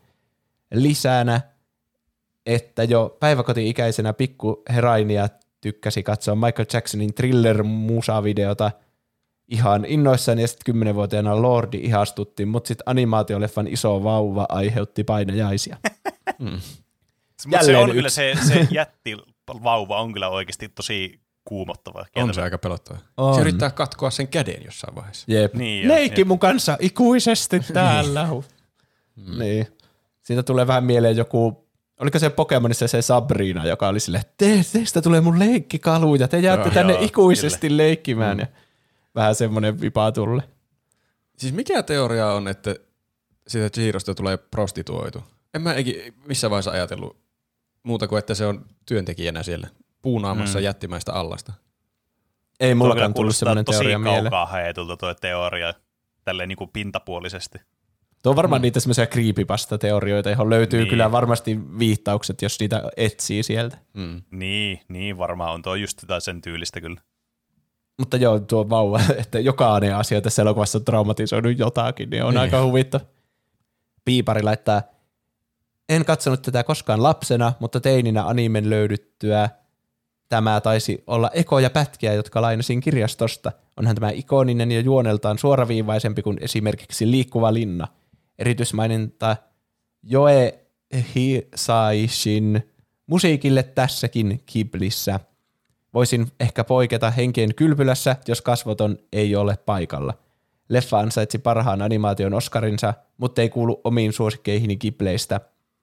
Laputa on myös tarinansa puolesta länsimaisin Ghibli ja sisältää Miyazakin leffoista tuttuja lentohärveleitä. Pidän myös Porco Rossosta, sydämen kuiskauksesta ja ainakin toistaiseksi Miyazakin viimeisestä ohjauksesta Tuuli nousee. Hmm. Mm. Menisittekö te tuonne kylpylään asiakkaaksi? Tuliko teillä semmoinen olo, että te haluaisitte käydä siellä? Koska mulla ei tullut Siis- tippaakaan semmoinen olo. se tietysti elämys, mutta vaikuttaa jotenkin vähän turvattomalta paikalta loppujen lopuksi. Niin, tai siis toi on niin, vähän vaikea, jos, siellä niinku, jos vastaanotto olisi semmoista, aah, tunkeilija ihminen, hirveää, niin sitten varmaan ei, mutta niinku, jos, jos kuvittelisi, että sinne voisi vaan marssia sisälle, niin kuin se olisi normi, semmoinen, aah, minäpäs menen kylpylään, niin joo. Mulle tuli muuten mieleen, kun tämähän on tämmöinen unenomainen elokuva, niin mä näen monesti unta jostakin tosi oudoista kylpylöistä. Ai, Semmoista isoista, jossa vaan semmoisia isoja, outoja, järjettömiä tiloja. Ja mm-hmm. sitten se on vain yksi semmoinen iso kylpylö, jossa kaikki on. Mitäköhän se Sitten sinne kertoo eksyy sinusta? helposti. Joku unitulkitsija pitäisi hommata meille Niin. tulkitsemaan sun unet. niin. Pitäisi varmaan. Ehkä mä oon samanlainen tommonen Nero kuin tämä Hayao Miyazaki, että mäkin näen kylpylöistä uni. Tai sitten se olisi tosi likainen. Ehkä jo. Niin. Pitäisi käydä ennen nukkumaan menoa suihkussa. Mm. Visainator laittaa yksi asia, mikä toistuu Ghiblin elokuvissa, on se ruoka. Näyttää aina niin perhana herkulliselta ja vesi herättää kielelle. Miten siinä on onnistuttu ja mitä se kertoo tekijöistä, kun niinkin jokapäiväisen asian kuin ruuan animointiin laitetaan niin paljon vaivaa. Asian liittyen verkkokalvoilleni on ikuisesti palannut näky, kun Sihiron isä imaisee jättimäisen mykyn kautta pallon kautta pullan naamariinsa. Luo Kyllä. siihen ahdistavaan tilanteeseen jonkinlaista huumoria. Ja Se on kyllä An- kieltämättä, siis se on, jotenkin tuntuu kunnon Eldritch Horrorilta, kun se vetää sille... se jotenkin sillä, uh, A- selkäpiitä karmii aina.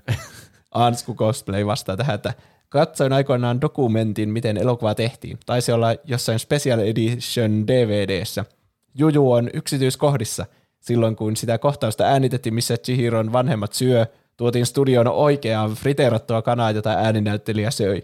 Aluksi kokeilevat äänittää dialogia sormi suussa, mutta ei kuulemma välittynyt, välittänyt tunnetta oikein. Opiskellessani Japanissa kävin myös Ghibli-museossa, jossa oli valokuvia siitä, miten animaattorit seurasivat kokkien liikkeitä ja piirsivät tuntikausia vihanneksia ja miten niiden ulkonäkö muuttuu, kun ne kastuvat tai paistetaan. Niin ihailtavaa omistautumista. Toi on kyllä tuommoista, niinku, pistää kyllä kunnolla niinku, kaikki likoon kyllä tuommoisia pieniä yksityiskohtia. Mutta ne on Niin. kyllä, ne on aina tosi hyvän näköisiä ne ruuat, niin mitä on, se näissä... on ihan totta kyllä. Siis mä oon ihan Tosi- samaa mieltä näiden kommenttien kanssa. Mä en tiedä, onko, onko niissä monessa elokuvissa ruokaa vai tuntuuko se vaan siltä, kun ne aina jää niin mieleen ne ruokakohdat. Niin, Niin, siis tässä ehkä. on, jotkut asiat on piirretty ihan hirveän yksityiskohtaisesti ja toiset ei. Se on vähän niin kuin muumeissa ne muumihahmot on semmoisia niin kuin tosi yksinkertaisia, joita lapsikin osaa piirtää, mutta sitten kaikki taustat on hirveän yksityiskohtaisia. Mm. Ja mun mielestä tässä on outo, kun kaikki muut hahmot on tosi niin kuin pelkistettyjä, mutta sitten se lohikäärme on jotenkin piirretty maailman tarkiiten. että Se näyttää niin kuin ihan eri sarjasta olevalta. Mm. Se näyttää niin kuin joltakin hopeanuoli hahmolta melkein. no, vähän. Mm. Ah, Mulla tuli myös mieleen Final Fantasy 15. Siinäkin on, silleen siinä voi keks, saada niitä reseptejä ja käydä ravintolassa syömässä ja aina siinä tulee semmoinen kohtaus, että tarjoilija vaikka tuo sen ruoan, niin se on ihan helvetin hyvin animoitu aina se ruoka. Ai. Se näyttää niin paljon paremmalta kuin mikään siinä pelissä. Se näyttää ihan niin kuin joku valokuva ruuasta olisi tuotu sulle. Niin. Ja sitten niin tuossa Breath of the Wildissakin, kun tekee niitä ruokia, niin sitten se on niin Linkillä on aina semmoinen normaali niin ilme, että se ei reagoi mihinkään, mutta ruokako on, niin se on silleen, oh yeah, this is shit. Sä katsot niitä ruokakin kuvia, niin silleen, tididin, näkyy se on silleen niin vittu maailman herkullisia ateria siinä, että silleen, mikä tämä, tämä on nyt joku juttu, tämä täytyy olla, että kaikissa pele- japanilaisissa peleissä ja tämmöisessä animaatiossa ja muussa, niin täytyy olla niin kuin mahdollisimman hyvännäköisiä ruokia, mm. herkullisia ruokia. Vähintään 50 prosenttia resursseista täytyy käyttää ruokaa. Kyllä. Paitsi jos sä laitat ihan sekoot ainekset siihen ruokaan, niin siitä tulee kuin dubious food ja sitten se on Niin, sensuroitu, kun se näyttää niin karseelta. No se, Moussi laittaa, muistelin tuossa puolisen vuotta sitten, että tykkäsin tästä muksuna tosi paljon ja päätin katsoa uudestaan. Oli kyllä tosi hienoa ja hyvää elokuvaa, mutta onneksi ei silloin pienempänä tajunnut, kuinka synkistä asioista tämä elokuva oikeasti kertoo. Ehdottomasti yksi parhaita, parhaista Ghibli-elokuvista, leffoista tuossa luki oikeasti. Ai, mm. sä vaan muutit. Ville Sirniö laittaa. Mitä tästä leffasta voi sanoa muuta kuin mitä kaikki ovat jo sanoneet, että se on todella hyvä elokuva, mutta jos pitäisi jotain mietteitä sanoa, niin ensinnäkin animaatio ja musiikki ovat yksinkertaisesti kaunista, henkien hahmodesignit ovat mielenkiintoisia ja niissä on tietty Liisa ihmemaassa fiilis siinä mielessä, että ekalla kerralla kun katsoo, niin ei osaa arvata, että minkälainen olento tulee seuraavaksi. mm. Suosikkini on kasvoton, joka muuttuu leffan aikana salap- salaperäisestä, mutta harmittavasta todelliseksi monsteriksi. Olen onnekas, että en nähnyt tätä leffaa lapsena, koska olisin varmasti traumatisoitunut. Loppukadettina sanon, että tämä on hyvä elokuva, vaikka ei olekaan suosikkini Studio Ghibliltä. Ne ovat Prinsessa Mononoke ja Tuuli nousee. PS hyvää alkanutta vuotta ja olikin jo aikakin, että teette Ghibli-elokuvasta aiheen. Mm. Näin se a- Kiitos vuosi samoin. lähtee niin Kiitos tehokkaasti liikenteeseen. Kyllä. lähtee heti, ollaan uudella alueella Kyllä. aiheiden puolesta. Ja viimeisenä vielä hulikopteri laittaa, en muistanutkaan, että tämä oli paikoitellen näin ahdistava, varsinkin alun kohtaus, ja kun kasvoton seurasi. Ihme, ettei tullut lapsena sen enempää traumaja tästä. tuli myös avopuolison kanssa mieleen tätä katsoessa, että mitä kaikkea synkkiä tai ajatuksia herättäviä asioita tässä oli.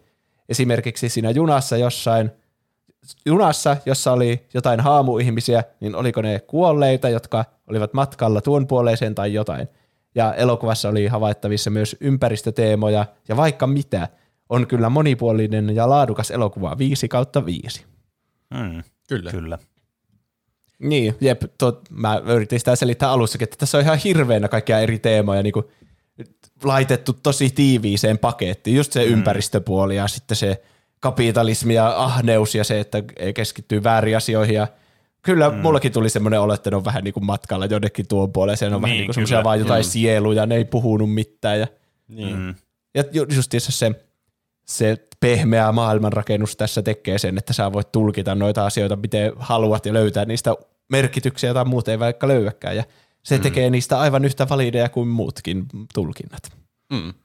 Tämä on niinku semmoinen niin, semmoinen musta, musten maalaus, jossa sitten se terapeutti kysyy sulta, että mitä sä näet tässä, ja sitten sä voit itse heijastaa siihen omat tuota, sinun juttusi, että mitä sä tulkitset siitä, ja se kertoo susta enemmän ihmisenä kuin siitä elokuvasta. Kyllä. Lepakon.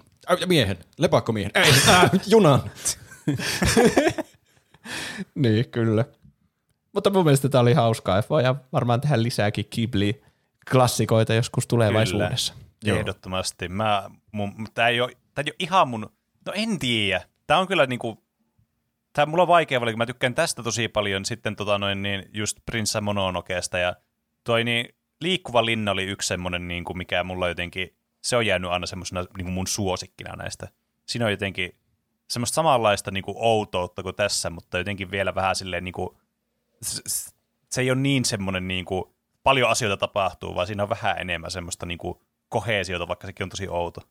Mäkin olen liikkuvasta linnasta kyllä tykännyt. Mutta pitäisi tehdä joku tarkka analyysi, mikä näistä olisi Niin, lempi kyllä. Se on mahdotonta sanoa näin äkkiseltä. Jep. Niinpä. Jep. Jatketaan nyt leffojen katsomista Kyllä. joskus. Kyllä.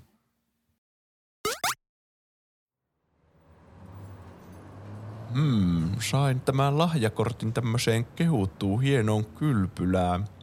En ole kyllä koskaan kuullutkaan, mutta pakko kai tää on käydä koittamassa, kun kerta maksettukin jo. Ah, hyi vittu mikä läävä. Eihän tää, eihän tää voi olla se. A, anteeksi, olenkohan tullut oikeaan paikkaan? Etsin kylpylää perssepaise. Ah oui, oui, oui, kylpylä persepoise. Tervetuloa, monsieur Marco. Olen teidän henkilökohtainen servitörin Jean-Pierre. Öö, kiva kuulla. Mitäs täällä tehdään? Onko teillä jotain ammeita tai jotain? Oui, oui, oui, tätä tietää, monsieur. Jätä vain vaatteesi tähän le zoo. Ai tähän ämpäriin vai siis? Oui. Okei, no ei kai siinä. Onko mulle jotain pyyhettä tai... Altaaseen olitte menossa, ei tarvitse pyyhettä. Okei, joo. Tähän altaaseen vai tässä? Oui, oui. Nauti olostasi, monsieur. Uitkaa, jos tarvit jotain. Ai, vittu, täällä haisee ihan kuolevalta. Mutta kalliiksi tämä on tullut lahjakortin antajalle. Autitaan nyt saatana. Ö, Jean-Pierre? Oui. Ä, Mikä onkaan tämä tuoksu, jota käytätte näissä altaissa? Jotenkin pistävä ja rikkimäinen. Ah, oh la la. Valistunut ajoaisti teillä, monsieur Marco. Me aina yöksi ypätämme naapuritilalta muutaman lehmäraadon altaan pohjalle. Ruhot edes auttavat pieneliöiden syntymistä, jotka sitten syövät sinun ihostasi kuolleet osat pois. Se terveellistä, älä uoli. Jo, sepä hienoa.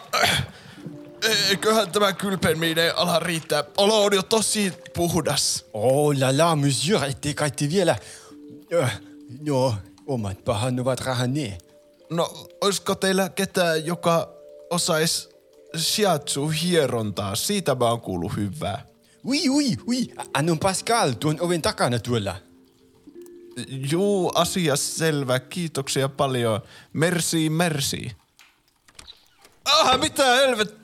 Sori, mä en tiennyt tota WC. Oh, joo, ei mitään. Ihan oikeassa paikassa oot. Käypä vaan paremmalle. Siis, etkö sä pese käsiäs? Ah, eli morjesta vaan. Minä oon tosiaan sun hieroja tapaani, niin voit mennä tuohon pöydälle makkoilemaan. Ota ihan rennosti. Voi nyt, ei kai se auta. Joo, no niin. Ootappa kun levitellään nämä vaan tuohon sun päällä. Joo, tuota... Mitä sä oikein levität siinä sinne? Tää on tänään tuota perunamuussia ja nakkikastikettakin oli vielä jäljellä näköjään. Siis, Pistetään sitä. sanotko to uudestaan? Tuota kanttiinasta tuli joo. Ai hei, hei, sehän onkin sopivasti lounasaika, hei. Syömään, syömään. Aa, mitä helvettiä? Ja sitten Marko heräsi, varsin vehreältä ja kastetipan kostuttaneelta nurmikolta. Aamun koi laskeutui lempeästi hänen kasvoilleen. Hän huokaisi helpotuksesta, pörhisti turkkiaan ja loikki takaisin koloonsa. Tervetuloa takaisin tauolta.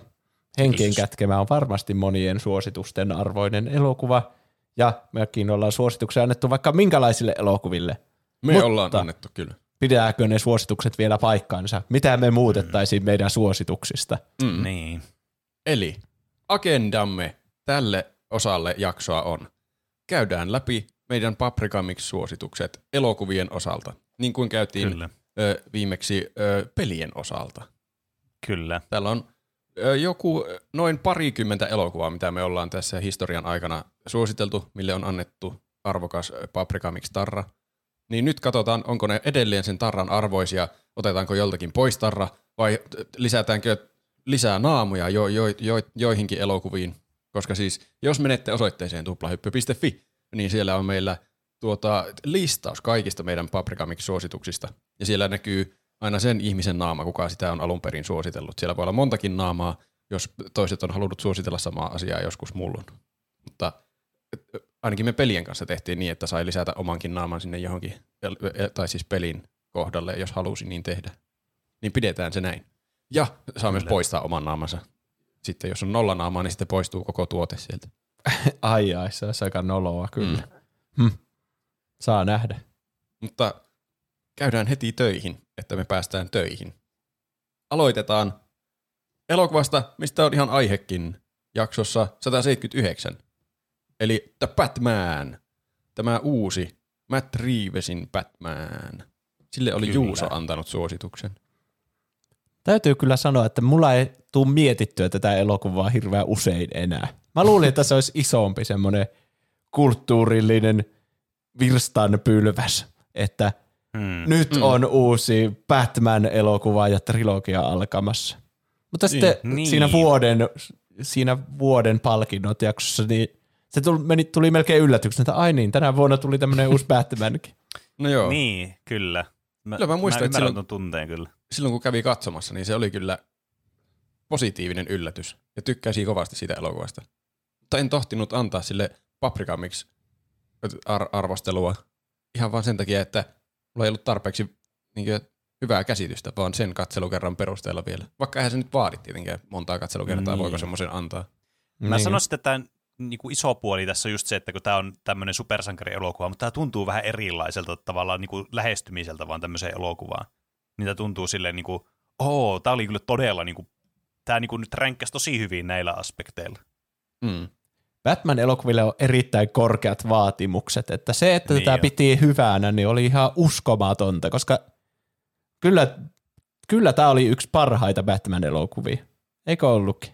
Ei tämä mikään On, yön kyllä, sanoisin. ollut, mutta kyllä tämä oli parempi kuin Batman Begins mun mielestä. Mm, Vai, joo. mä en, Oo, oli, me ollaan tehty mä jakson Batman-elokuvien Niin, me ränkäyksestä. Arvosteltiin ne, joo. Kyllä. Mä en muista enää mihin järjestykseen. Dark Knight oli ainakin ensimmäinen. Niin. Niin oli. Oliko meillä siinä mukana tätä The Batmania vielä? Ei. Ei, Mä kun veikkaan- tehtiin juuri ennen tätä, sitä, Niin, tätä joo. elokuvaa se. Aivan. Niin. Mutta siis joo, kyllä mä haluaisin näyttää uudestaankin. Sen voi katsoa jostakin HBOlta varmaan nykyään, niin Mm. Mm. En mä ainakaan poista tältä sitä suositusta. Mulla on vieläkin tästä niin. hyvä fiilis, vaikka mä jotenkin unohan tän ja jotenkin, musta tuntuu niin, että tuleeko tästä oikeasti niitä jatko-osia ikin. DC-elokuvat niin, on joskus. niin semmoisessa isossa myllerryksessä nyt. No joo. Mä tavallaan haluaisin nähdä Ben Affleckinkin Batman-elokuvassa. Mm. Mm. Ihan mielenkiinnosta vähintäänkin. Ei, ei, Niin. siis, ei mitään hajua, mitä tulee tapahtumaan. No, Mutta ei, tämä oli kyllä ei. hyvä elokuva. En lisää ainakaan vielä omaa naamaani sinne, mutta siis kyllä mullakin tekisi mieli katsoa uudestaan tämä. Mm. Niin, mutta kuten Juuso sanoi, niin tämä on kyllä semmoinen elokuva, mitä ei tule hirveästi mietittyä niin kuin sen katsomisen ulkopuolella enää, mm. tai ellei sitä erikseen puhuu. Että tämä ei ollut niin semmoinen kuitenkaan loppupeleissä semmoinen muistettava ja semmoinen erikoislaatuinen elokuva, että ai vitsi, että mun pitää kyllä sanoa kaikille, että kattokaa tämä elokuva. Mutta erittäin kyllä hyvä ja potentiaalinen niin kuin, supersankarielokuva ja niin kuin Batman-elokuva myös.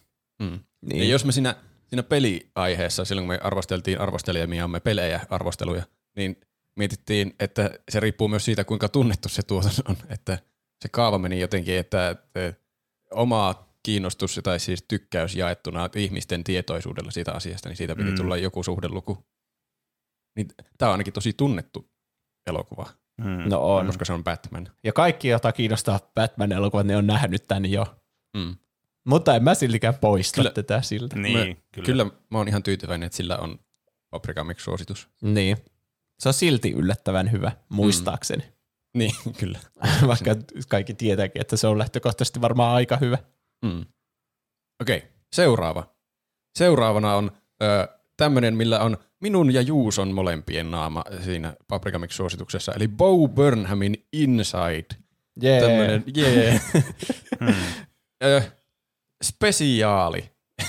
Mitenköhän sitä edes kuvailisi? Semmoinen spesiaali. Se itse teki kaiken siihen, kuvasi ja kirjoitti ja editoi ja teki musiikit. Ja semmoinen vähän niin kuin komedia spesiaali, mutta ö, etäaikana, korona-aikana, semmoinen kummallinen musiikaalinäytös sen omasta niin. elämästä eristyksissä. Se Siinä on, on kaikkia mm. irtonaisia sketsejä vaan ja biisejä. Ja, niin. Mutta se kertoo ehkä jotain meidän yhteiskunnasta ja iskee kaikki jotenkin uudella syvällisemmällä tasolla, jota ei voi tiedostaa. Niinpä. se on se, niinku henkien kätkemä. niin. Se kannattaa mun mielestä kaikkien katsoa. Penenkin miten kannattaisi katsoa se, niin saataisiin kolmas naama sille tuonne. Se, se oli parhaita asioita, mitä sitä on kyllä tullut hypetettyä tässä podcastissa aika paljon oh. muistaakseni, että ei se hirveän kauaa tarvitse tässä viettää aikaa, mutta en ainakaan poista nimeäni siitä. Se oli hyvä, hyvä. Siinä on mahtavat musiikit ja se on hauska ja myös ajatuksia herättävä. On. En ole katsonut sitä uudestaan sitä koko leffaa, mutta niitä biisejä mä kuuntelen paljon paljon uudesta. Joo. Hmm. Mun pari kertaa katsonut sen ja sen myös se YouTubeen tuli ne poistetut kohtaukset, mitä se oli tehnyt siihen, mutta sitten leikannut ihan hirveänä materiaalia pois. Niin. Sielläkin oli aika hyviä juttuja. No oli, mutta kyllä mä ymmärrän, miksi ne oli myös leikattu pois. Että... Joo, kyllä se on hyvä valmis tuote se, mikä tuli sinne Netflixiin silloin. Niin, jep. En mä muista mitään erityisen hyvää just siitä leikatuista kohtauksista, mitkä mä olisin lisännyt sinne oikeeseen. Hmm. Se oli jotkut pari Eikö se hyvin lisätty? Eikö siis hyvin leikattu? On, on joo. Okei, okay. seuraavana. Tällä on kolme naamaa. Nyt me päästiin heti hmm. tämmöiseen tripla paprikaan. Kyllä, Tupla tämmöinen legendari status. Niin, nyt jännitetään, pysyykö sillä tripla paprika, kun siitä on ehkä muutama viikko, kun me annettiin sille nämä paprikat. Eli Everything Everywhere All at Once. Tämä, mm. hetkinen, viime vuoden menestyselokuva. Kyllä. Mm, kyllä. En tiedä, kuinka An... menestys se oli niinku, vaikka rahallisesti, mutta niin, no ainakin no kriitikoiden ja meidän silmissä se oli aivan täydellinen. Kyllä. Niin, kyllä. Siis aivan niin kuin todella, vähän samalla lailla kuin henkien kätkevä, niin todella semmoinen omalaatuinen kokemus. Että tosi paljon tapahtuu randomia asiaa, mitä ei voi niin kuin ennakoida. Mm. Että tässä on kyllä hyvin semmoisia niin samanlaisia piirteitä, miksi tämä on kiinnostava elokuva. Voittihan Silti... tästä myös niin, eikö, eikö tästä voittanut niin se sivupää, sivuosainäyttelijä Ken Hugh Kwan, vai miten se lausutaankaan, niin voittanut tyli Golden Globea, mutta voittiko toi Michelle Yeoh, niin ton niin On semmoinen olo, että ne olisi molemmat voittanut Golden Globesta palkinnot. Niin. Okay. Että tämä niinku sai myös näyttelijäsuoritukset, sai palkintoja kyllä. Että siinä mielessä niinku tämä on kyllä noussut ansaitustikin ihmisten tietoisuuteen tämä elokuva, mikä on tietysti mm. hyvä asia, koska tämä on aivan loistava elokuva. Ja just suosituksen arvoinen elokuva, että jos tätä ei ole nähnyt, niin ehdottomasti kannattaa nähdä tämä elokuva. Ja näistä syistä johtuen, niin mä edelleenkin on sitä mieltä, että tämä on tämmöinen niin kuin aivan loistava kyllä niin kuin elokuva sensaatio, mikä kannattaa nähdä. Kyllä. On. Tämä on täydellinen suositus, kun tämä on niin semmoinen underground ja tämä ei liity no, mihinkään joo. Cinematic niin. Universeen tai niin kuin, ei tulisi niin. katot minkään julisteen takia välttämättä niin kuin mentyä katsomaan. Ja tämä on, nimi on niin vitsi ympäripyöreä, että ei tiedä yhtään, että mistä se kertoo. Ja, Ja mistään traileristakaan ei saa vielä kunnon mitään kuvaa, että mitä tässä Kyllä. oikeasti Niin. tapahtuu. ja ne hauskin, siis niin, siellä on niin hauskoja juttuja kuin vaan voi olla ja niin luovia. Mm, Mm. Tää, niin, tää on kyllä niinku, no kaikki, kaikki varmaan, se ei ole mikään spoileri, että tämä kertoo niinku multiversumista kuitenkin, että tässä on eri rinnakkaistodellisuuksia ja niiden välillä matkustamista ja niiden katselu, katselua muita, muuta sen tyyppistä. Mm. mm. Ja niin, tämä on erittäin hyvin tehty semmoinen ja viihdyttävää ja semmoinen niinku, tämä on niinku hyvää Doctor Strange in the Multiverse of Madness. Siis kyllä. On, Ja tämä on kyllä niinku pitkään aikaan semmoinen, että kun meni elokuviin, niin oli täysin niinku ällikällä lyöty siitä elokuvakokemuksesta, että miten se tuli aivan puskista, että oli näin mieleenpainuva hyvä. Viimeksi, mikä mulla kävi tämmöinen samanlainen, oli Snowpiercerin kanssa. Ja voitte kuvitella, kuin pitkä aika siitä on, kun Snowpiercer tuli vuonna 2013 vai Niin. 14. Jep. Et, siis se oli semmoinen, että aivan täysin puskista tuli, niin tämä oli myös semmoista samaa luokkaa kyllä. se on kyllä jännä. Jos tästä näkisi niin jonkun käsikirjoituksen, niin olisi sillä, että mitä helvettiä, eihän tästä saa mitään elokuvaa, mikä, siis, niin. miksi tämmöinen asia tulisi yhtäkkiä jostain seinästä läpi. Mutta sitten se kuitenkin elokuvana toimii hirveän hyvin. Niin yllättäviä asioita, mutta sitten ne on tosi hauskoja ja silti kuitenkin siinä on se tarina keskiössä. Mm. Ehkä tämäkin on semmoista soft world buildingia, jota pitää seurata Niin. enemmän tunteella kuin aivoilla. Ehkä. Mutta mun mielestä aivoillakin tässä on järkeä kuitenkin. Niin, Ja oli hyvää toimintaa myös. On, kyllä, Okei. Okay. Kolmen paprikan arvio säilyy. todellakin. kyllä. Nyt tuleekin jännä ilmestys. Lähteeköhän täältä kaikki paprikat pois vai saako tämä lisää paprikoita? Eli Juuso on suositellut Ex Machinaa. Ei todellakaan Mm. lähde paprikoita pois. Mä oon tykännyt tästä elokuvasta siitä lähtien, kun mä näin tää elokuvaa teatterissa. Mm. Tämä on kyllä siis aivan niin kuin mieletön pläjäys kyllä tämä elokuva. Mä Tää on muistan yksi- kans tämän elokuvakokemuksen kyllä. Me käytiin, me, muistaakseni käytiin Juuson kanssa katsomaan tämä elokuvissa silloin, kun tämä tuli. Mun mielestä mäkin olin mukana katsomassa tätä Oliko elokuvassa. säkin silloin mukana? Okei. No niin, me ollaan kaikki nähty tämä samaan aikaan elokuvissa. Näin on. Se on tää yksi parhaita tämmöisiä moderneja skifi-elokuvia. Niin on. Mm. siksi AI, tuota, sitä testataan siellä semmoista robotteja ja sitten Niin. Tämä on hyvin semmoinen pienen tilan, semmoinen, tämä on vähän niin kuin semmoinen, mikä se on, Die Hard, että tässä vaan kuvataan sitä samaa tilaa ja opitaan tuntemaan se tosi hyvin. Semmoinen niin kuin pienen, mm. vähän niin kuin pienen mittakaavan skifi-elokuva, mutta tosi iso niin kuin konsepteiltaan, että mm. just semmoinen pistää miettimään tyyppinen elokuva. Mm. Ja hyvin kyllä. intellektuaali. Semmoinen elokuvien botle-episodi. Ne vaan hengaa siellä samassa Niin, paikassa, jep. mutta käy mielenkiintoisia keskusteluja. Niin, se on tämä elokuvan suola, että ne tietyt hahmot keskustelee filosofisesti siellä ja Mm. tuota, miettii koko konseptia tietoisuudesta ja tekoälystä ja niiden suhteesta ja sitten kun sä opit tuntee sen koko paikan todella hyvin ja kaikki hahmot sieltä, niin sitten siinä vielä tulee paljastuksia niistäkin asioista ja sä alat kyseenalaistaa koko sun todellisuutta. Vain, Mm. va, niin, tää on semmoinen elokuva, että kaikki intellektuaalit antaa tälle kyllä varmasti paprika miksi suosituksen. Yritätkö sä vaikuttaa?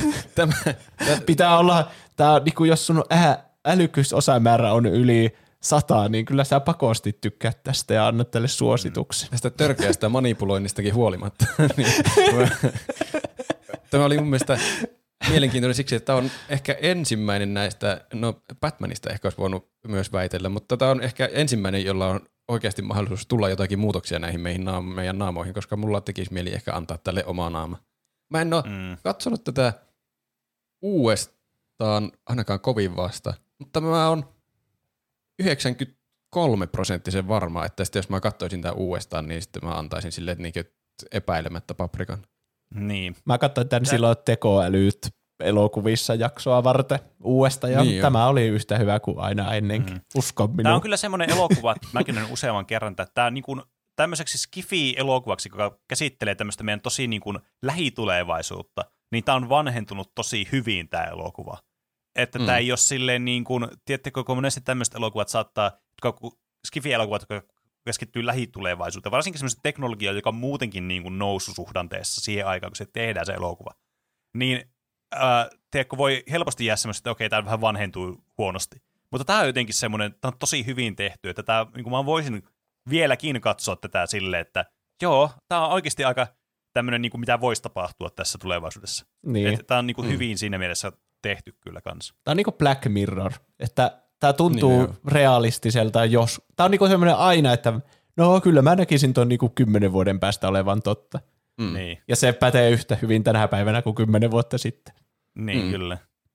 Hassu, kun tämä tuntuu semmoiselta ihan indie-elokuvalta, kun ne on vaan samassa paikassa koko ajan ihan muutama näyttelijä. Mutta sitten ne on mm. tosi hyviä näyttelijöitä. Vai oliko se sitä aikaa, kun joku Oscar Isaac vasta niin breikkasi Mä, niin, mä veikkaan, että ne molemmat on ollut vähän tuntemattomia. Se toinen on se, jonka nimeä mä en ikinä saa lausua, joku Se- se Domhnall Dom- Gleeson. Domhnall Gleeson, niin, niin. se Niin. justiin. ja Mm. Oscar Isaac ja sitten se, sekin on tuttu, se, mikä se on, Alicia, Alicia Vikander. Vikander. Niin, Joo. Mm. ne kaikki on tästä niinku tullut myöhemmin vielä tunnetummaksi, ainakin Mm. kuin mitä ne oli silloin, tämäkin varmaan tuli 2014. Mm. Niin. Kyllä mä, an, mä virallisesti annan Ex Machinalle oman paprikan myös. Pitääkö No niin. Käytetään sitä äänitehostetta joka kerta, niin se tehostaa tätä efektiä aina. Tuplahypyn paprika mix. Mitä Pene meinaa? Mä kans pohdin tätä, mutta tässä niin kuin, en mä tiedä, siis jotenkin tää on kans, menee just täksi paprika mix metailuksi tää vähän niin kuin väistämättä, Mm. että antaisinko mä tälle paprikamiksin, jos tälle ei kukaan olisi antanut paprikamiksiä, niin ehkä joo antaisin, mutta antaisinko mä silleen, että täällä on jo, ja varsinkin useampi, niin se on vaikea. en tiedä. Tuntuu tämmöisessä tilanteessa, että jos itse ekana näkisi tämmöisen elokuvan jostakin ihan yksinään yhtäkkiä, käy mm. elokuvissa katsoa ja sitten katsoo, että olipa mahtava elokuva, niin sitten helpommin antaisi paprikamiksi, että käykää äkkiä kaikki katsomassa tämä mm. elokuva. Niin, kyllä. Tämä on kyllä siis yksi parhaista tämmöisistä niin kuin jalat maassa olevista skifi-elokuvista, mitä mä oon nähnyt. Mm. Olisiko se, ehkä, no niin, mä nyt oon hurja ja mä menen nyt silleen, että mä annan kans tälle paprika. Tää on nyt, No niin. meni ihan höveriksi tää homma.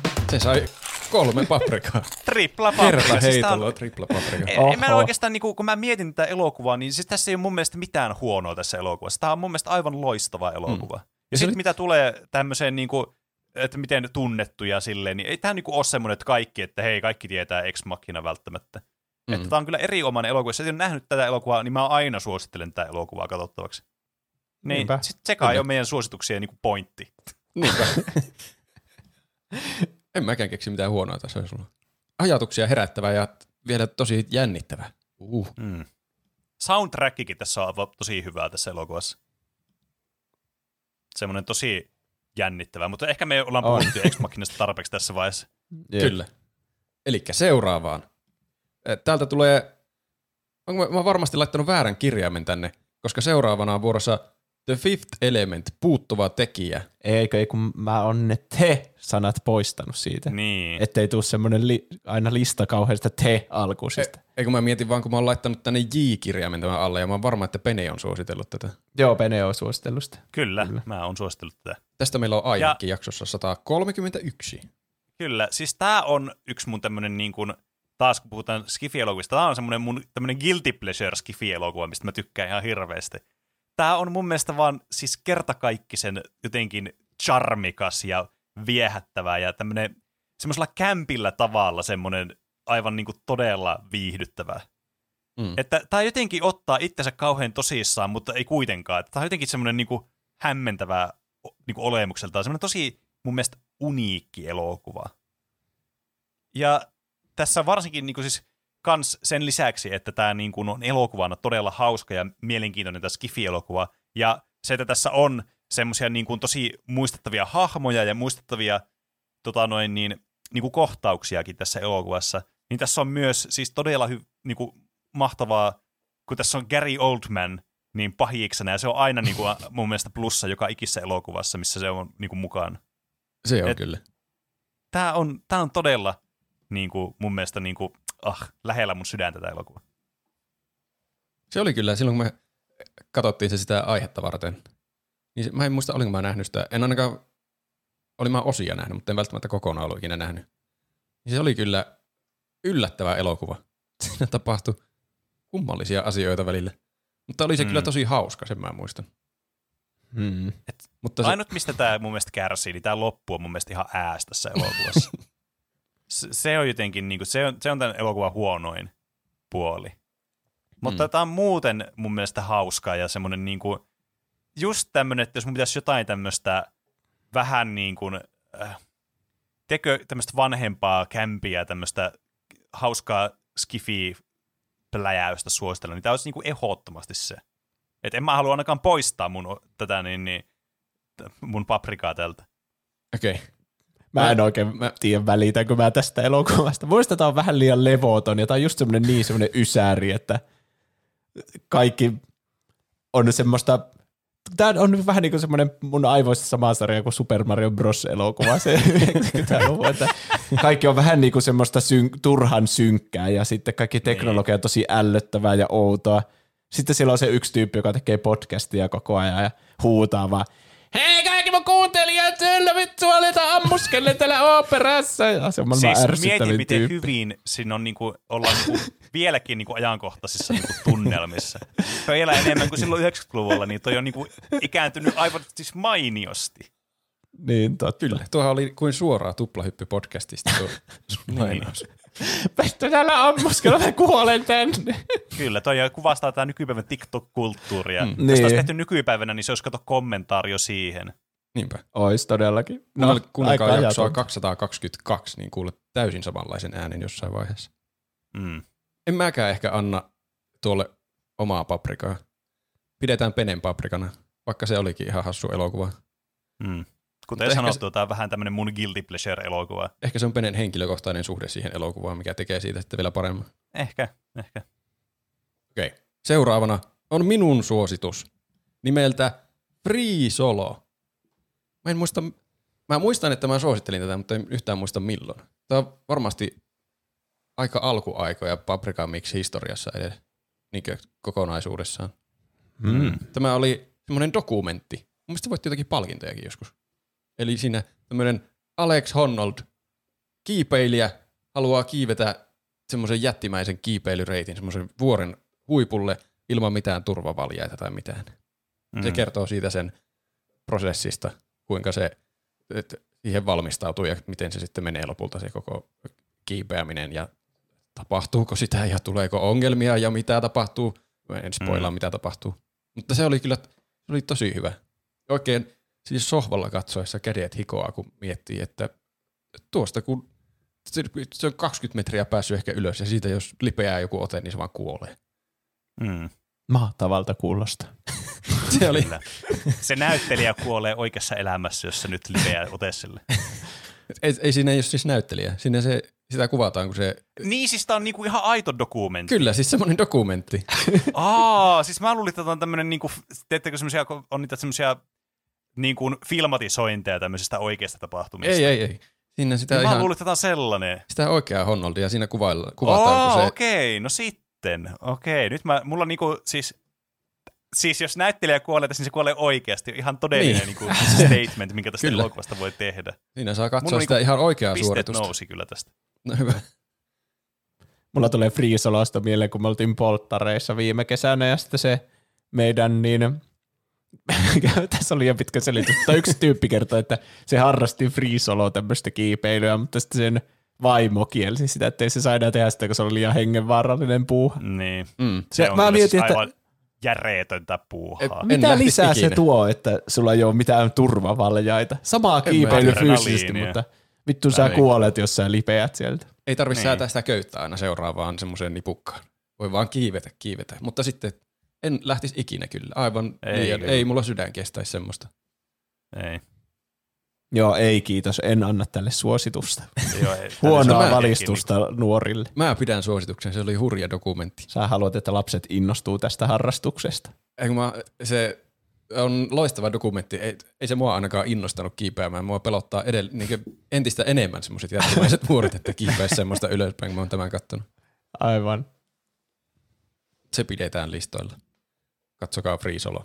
Seuraavana on tämmöinen elokuva, mi- mikä on Juuson suositus. Glass Onion, A Knives Out Mystery. Se taisi tulla, en, ei, ei siis viime jaksossa mm. tämä suositus. Kyllä. Joo, se elokuvahan tuli 23. joulukuuta. Joskus Joo. jouluaaton tie, ki, tieppeillä, kieppeillä, Jeppeille, joo. kieppeillä. Ryan Johnson, mä, tuota, mä oon ehkä muuttumassa semmoiseksi Ryan Johnson fanboyksi, kun mä puolustan sitä. Tämäkin on- elokuva on muuttunut semmoiseksi netissä semmoiseksi, että tästä väitellään niin jostakin Last Jediista konsana, että onko tämä maailman Ai. tyhmin ja paskin elokuva vai onko tämä ihan nerokas. En mä tiedä, miten tästä tyhmimmän ja paskimman elokuvan saisi. No justiinsa, että hahmojen toiminnassa ei ole mitään logiikkaa ja tuon mysteerin olisi ratkaissut heti en alussa. Mutta sitten Ai. mä oon tämmöinen Ryan Johnson puolustelija, mä oon silleen, että vittu, se on se pointti siinä.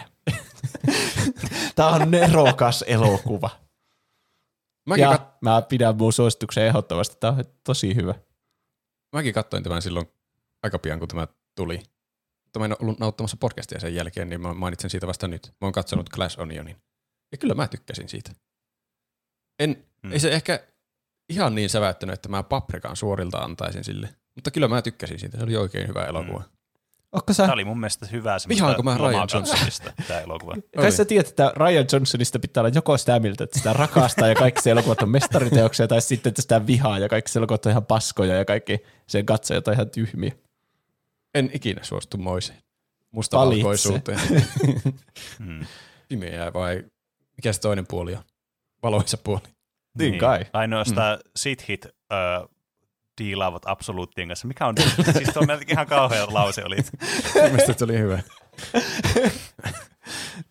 Niin. Sitten diilaa absoluuttien kanssa. Niin. Mm. No, voi, no joo, ihan sama. Mun mielestä Knives Out oli ehkä vielä iloisempi yllätys kuin tämä, niin mä en tiedä. Mä antaisin ehkä sille ennemmin paprikan kuin Glass Onionille, vaikka mä en tiedä kummasta mä tykkäsin enemmän. niin. Mun pitäisi katsoa molemmat uudestaan. Sitä ekaa Knives Outista tykkäsin enemmän. Mä en osaa sanoa. Se oli kyllä, Joten en anna Joo. paprikaa. en mäkään anna paprikaa, ainakaan vielä. Mutta Okei. Okay. tälle seuraavalle minä olen antanut paprikan. Ja pidän paprikan. Tämän nimi on Jahti. Tai Jagten. Jaakten. Tämä siis tämmöinen tanskalainen elokuva. Se oli sen Thomas Winterbergin ohjaama, mikä ohjasi myös se Yhdet vielä. Yhdet Mm. vielä. Siinäkin oli tosi hyvä elokuva. Se oli hyvä. Ihan tällä ohjaajalla on kyllä tulevaisuutta. On, on kyllä. Mm. Mutta tämä jahti oli, mä mielestä katsoin tämän justiin joskus ennen, kun me jotakin kesäsuosituksia ruvettiin suosittelemaan. Ja sitten mä kesäsuosituksena suosittelin tätä. Että tällä ei välttämättä ole edes virallista paprikasuositusta. Mutta täten teen paprikasuosituksesta virallisen. Ja jahti pysyy listalla. Se oli, se oli mun mielestä tosi hyvä elokuva. Semmoinen hirveän vähäeleinen, että siinä ei niinkö koko ajan tapaa hirveästi mitään. Ihmiset vaan tuijottaa toisiaan, mutta silti jotenkin tosi ö, kiinnostava.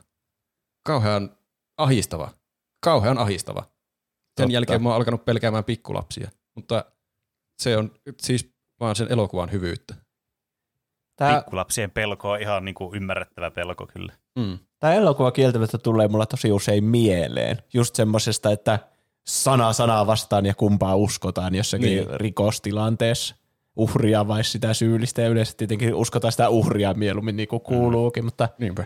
sitten, että mitä jos on semmoisia, jotka ei ole oikeasti tehnyt mitään kiellettyä tai silleen, että Mm. Mm. tosi niin kuin erikoinen konsepti niin. tutkia nykypäivänä silleen, että Niin, kyllä. Kaikki ei uskaltaisi tämmöistä elokuvaa välttämättä tehdä. Että mit, mitä jos se ei, no tämä elokuva varmaan kannattaa katsoa, että minkälaisia kaikkia asioita tässä käsitellään. Mm. Mm. Mutta kieltämättä tämä tulee monesti mieleen. Ja Mats. Mikkelsen on loistonäyttelijä. On, Ai että. Mm. kyllä. Death Se on Strandingista tunnettu. Mm. Mutta mä alkoin nyt miettiä tuo yhdet vielä. Se oli aika hyvä kyllä kanssa. Se on vähän Se jotenkin positiivisempi. On se paljon positiivista. Ainakin mulle jäi siitä sellainen parempi fiilis, että ei vitsi, vois katsoa yhdet vielä. On se, on se hauskempi se yhdet vielä kuin tämä Mm, mä mietin kun mä sille. yllätyksenä. Ah. Mun pitää vähän muistella, mitä kaikkea siinä tapahtukaan. Siinä tuota, On se varmasti Neljä kaverusta arvoinen, jos päätti- muista, mitä neljä kaverusta päätti, että ne alkaa juomaan alkoholia koko ajan, että ne pysyy koko ajan jossakin puolen promille humalassa. Mm. Ja sitten ne alkoi käymään mm. töissä ja kaikkialla sille, että ne vaan oli koko ajan juovuksissa. Kyllä. Mm. Se oli hyvä. Mä annan sille paprika mix suosituksen. Herra No niin, Yhdet vielä oli kyllä hyvä. tuplahypyn paprika mix. Nyt mun pitää miettiä, annanko mäkin sille paprikaksi. No katsotaan, jos mä katsoisin joskus uudestaan, niin sitten pitää miettiä uudestaan. Mm. Mutta jahdille ainakin pidän paprikamix suosituksen yllä. Seuraavana, taas minä. Mulla on nyt hirveä sarja näitä tässä. Öö, Mm. tämmönen jouluelokuva, mitä me käsiteltiin joskus jouluna, kun me joulujaksossa päätettiin maailman paras jouluelokuva, niin Klaus. Voittiko se sen? Ei kai. Ei Klaus, ei mun mielestä Mutta aika voittanut. hyvin se pärjäsi. Ei, Olisiko kyllä. se, olisiko se toiseksi jopa tullut siinä? Joo, eikö se tullut toiseksi? Mikä on siis aika hyvin, koska mä olin nähnyt sen silloin ekaa kertaa, kun me sitä listaa varten kateltiin niitä jouluelokuvia. Mm. Ja tämä oli kyllä niin iloinen yllätys, kun voi olla jouluelokuva yllätys. Tämä oli mahtava jouluelokuva. Kyllä. Tässä elokuvassa on myös mahtava se, että tämä on todella oikeasti visuaalisesti hieno elokuva. Tämä on, On. tosi näyttävä. Ja tämä on varsinkin niin kuin jouluelokuvaksi niin todella niin kuin hyvä elokuva. Et mulla on aina jouluelokuvissa vähän semmoinen bias, että no, voiko jouluelokuva olla hyvä elokuva sitten. Niin, kuin, niin tämä on kyllä niin kuin, tämä pääsee aika korkealle kyllä niin kuin pelkästään niin kuin elokuvasijoituksissa, vaikka käsitteleekin tämmöistä teemaa, mikä yleensä on aika niin kuin, ää, laskee pisteitä tämmöisissä niin elokuva-arvioinneissa. Mm. Jotenkin lähtökohdat on niin huolestuttavat, että Netflixin tuottama jouluelokuva, niin tuntuu, että Niin, tämä on joku aivan tusina paskasäätö, että, että tämä poistuu sieltä kolmen kuukauden jälkeen sieltä valikoimasta kokonaan. Niin. Mutta sitten kun siitä alkoi kuulua, että se on hyvä elokuva, niin piti kokeilla. Ja se oli mun mielestä muistaakseni vielä parempi elokuva. Mä en, se on tietenkin miinuspuoli, että mä en ole nyt tänä jouluna katsonut tätä uudestaan, vaikka mä lupasin joka joulu Niin, katsoa mä just tämän. olin sanomassa, Niin, että te kyllä. olitte ihan silleen, että on paras jouluelokuva, mä voisin katsoa tämän joka vuosi, mutta ette varmaan ole kattonut. Se, No se on varmasti se, että siitä ei saa sitä nostalgiapläjästä, mitä vaikka joulupukista ja noitarummusta tulee, että sen pystyy katsoa joka vuosi ja matkustaa takaisin lapsuuteen. Tämä on pelkästään vain hyvä elokuva, joka liittyy jouluun. Se ei liity niihin lapsuuden jouluihin sinänsä. Ehkä joskus siis, jo joidenkin Mm. lasten, niin kuin tämä on se niiden joulupukki Niin. ja noita rumpu. Kyllä mä, mä kannustan kaikkia lapsia tekemään tästä niiden joulupukin ja noitarummun. Ja Mm. myös toki joulupukki ja noitarumpua kannattaa katsoa, koska se on paras jouluelokuva definitiivisesti. Totta. Mä pidän suosituksen Klausilla kyllä. Okei, mennään seuraavaan. Mä tähän väliin haluan heittää teille pienen tämmöisen, tuli tuosta aikaisemmasta, kun puhuttiin Mads Mikkelsenistä. Tiesittekö, että Mads Mikkelsen on ollut ääninäyttelemässä Nipsua, Muumia punainen pyrstötähti elokuvan englanninkielisessä versiossa? Oho. Oho, Miksi tiedä. juuri nipsua? En tiedä, mutta tämmöisen niin pienen niin kuin, huomioon mä löysin täältä, mikä on siis todella merkillistä. Se Ja ilmeisesti. Björk on kanssa säveltänyt musiikkia tähän elokuvaan, mikä on myös yhtä merkillistä. Oho. Mumpipeikko ja punainen pyrstötähti. Onko se eri kuin se mumpipeikko ja pyrstötähti? Joo, tämä on semmoinen joku, tämmönen, tämä näyttää tämmöiseltä niin kuin, tämmöiseltä, semmoiselta niin kuin, ei nyt vaha-animoinnilla, mutta semmoiselta niin kuin, Onko se niitä uusia niitä? niin, mä en tiedä miksi sitä pitäisi kuvailla. Nukkeanimaatio kai. Mm. Jännittävää. No on. Okei, ö, palataan listaan. Ei voi harrautua liian pitkäksi aikaa. Meillä loppuu aika kesken muuten. Täällä on yllättäen mm. taas minun naama seuraavana vuorossa. Mä oon suositellut tämmöistä elokuvaa kuin The Nice Guys. Ja The nice guys. tämä on mun mielestä aika hyvä esimerkki siitä kriteeristä, että hyvä elokuva, mutta suuri osa tästä suositusta on sitä, että varmaan kovin moni ei ole kuullut tästä. Tai ainakaan kaikki ei ole kuullut tästä. Niin. Mä, mä katsoin tämän silloin aika uutena. Täällä on joku tunnettu ohjaaja, joka, jonka takia mä katsoin tämän itse. On Ja ohjannut onhan tässä Shane tietenkin- Black. Shane Black, joo, se taisi tehdä sen, no esimerkiksi Iron Man 3 taitaa olla sen. Ja, Mm, kyllä, ikimuistoinen elokuva. No ainakin mä muistin sen. Ryan Gosling on tosi hyvä, että sen takia mä varmaan katsoin tämän kanssa. Se on hyvä mm. kaikessa, mitä se tekee. Tässä on hyvä Ryan Gosling ja hyvä Russell Crowe myös. Ne on jotenkin tosi hauska parivaljakko tässä. Ja se on ehkä tämä mun mielestä paras osa, että tämä on tosi hauska elokuva. Semmoista äh, menevää mysteeri, äh, poliisiselvitystä, mutta myös komediaa, actionia. Siinä on mysteeri taustalla, mutta paljon saa nauraa niiden typerille heitoille ja tapahtumien järjettömyydelle, mitä siellä tapahtuu. Siitä on aikaa, kun mä oon nähnyt tämän viimeksi. Mutta mä muistan, että mä nauroin tätä katsoessa. Pidän suosituksen The Nice Guysilla. Mulla tuli Ryan Goslingista mieleen Drive, ja Driveista tuli mieleen yksi ihan toinen elokuva nimeltä Neon Demon. Okei. Okay. Hmm. Sitä mä oon suositellut semmosessa niin jossakin kesän suositukset tyyppisessä jaksossa. Aa, Mutta se ei ole päässyt tänne listoille syystä Aa, tai niin toista. joo, nyt mäkin muistan. Drivilla ja Neon Demonilla on siis sama ohjaaja Nicholas Winding Refn, jonka saatatte tuntea, koska sekin on Death Strandingissa. Se näyttelee hahmoa nimeltä joku, ha- mikä sen nimi on, joku Hartman se on kuitenkin siinä. okei. Okay. Mm. Tai se on ainakin niinku sen ulkonäön pohjalta tehty. Mä en usko, että tuommoinen kiireellinen elokuvaohjaaja näyttelisi sen koko roolinsa siinä. Se on vähän niin kuin se Guillermo del Toro on hahmona siinä, mutta en mä usko, että se itse näyttelee sitä hahmoa, jos tiedätte, mis- mitä mä tarkoitan. Mä en ole ymmärtänyt Kyllä. sanaakaan pitkään aikaan. Joten kaikesta tästä minä annan The Neon Demonille Paprika Mix-suosituksen. Sulla oli paljon tämmöisiä kierrepallosuosituksia. Ja ottaa nämä ylös tähän johonkin, millä sä annat lisää suosituksia. Sehän on, me ollaan NN-kohdassa menossa, niin sehän sopii hyvin tähän. No totta. Mä tiedän, mä en No sano mitään, mä en ole kertonut mitään tuosta The Neon Demonista, mutta menkää siihen sokeana, jos olette täysikäisiä mielellä. Okay. Oliko siinä Ryan Gosling? Mistä se tuli sulla mieleen? Ryan Gosling on Driveissa, joka on toinen Nicholas Winding Refnin elokuva, vähän tunnetumpi. Ai se oli sama ohjaaja vai? Joo, kyllä. Ah. Ja Drive on myös aika hyvä, mutta ehkä se ei mun sydämessä ole Paprika miksi elokuva kuitenkaan. Okei. Mutta onko tämä seuraava sinun sydämessäsi Paprika-elokuva? Nimittäin Paprika. No, Tää, mun, mun täytyy sanoa, että jos sä poistat täältä sun tota noin, niin, tämän paprikamix-suosituksen, niin tämä universumi luuhistuu kasaan. se meidän koko sivusto vaan kaatuu. meidän pitää Niin. niin. vaihtaa tämä koko meidän suositustapa niin. tai Niin. nimi mm. The Neon Demon suositus. siis, jos sä poistat ton, niin se jakso päättyy niin kuin välittömästi seinään vaan siihen, kun sä poistat se ja meidän podcasti vaan loppuu. niin. Ei paineita siis. Mm. Paprikahan on anima- animaatio, anime-elokuva. No on se myös anim- mm. animaatio. Kyllä. Mm, kyllä. Ja se on aika semmoinen, se tuli varmaan Inceptionin yhteydessä puheeksi, tai jostain syystä se tuli puheeksi joskus. Ja sitten Mm, mä kyllä. suosittelin sitä sen takia, kun se on vähän semmoinen, niin kuin, ihmiset ei puhu siitä tarpeeksi, mutta se kertoo myös siitä unen ja todellisuuden välillä matkustamisesta, ja se vie monia niitä konsepteja vielä pitemmälle kuin Inception. Mm. Mm. Ja sitten, en mä muista sitä hirveänä kaikkea, siinä on tyttö, joka nimi on Paprika, okay. josta tulee tämä elokuvan nimi. Mutta se on tosi hyvä, ja mä suosittelen sitä kyllä kaikille. Se on kyllä jännä, että mä en ole ikinä kattonut tätä elokuvaa. Senkään jälkeen, kun se on, meillä on ollut vuosia jo käytössä Paprika Mix-listaus. Niin. Niin. Ehkä se pitäisi joskus katsoa. Joo, tää on kyllä ollut pitkään mun listalla, että katso tämä, mutta mä en ole katsonut vielä sitä. Joo, sama. Mutta Juuso, kai sä pidät sun nimen sinne. Todellakin. Hyvä. Hyvä, voidaan jatkaa siis eteenpäin. Mä voin vannoa, että tämä on oikeasti suosituksen arvoinen elokuva.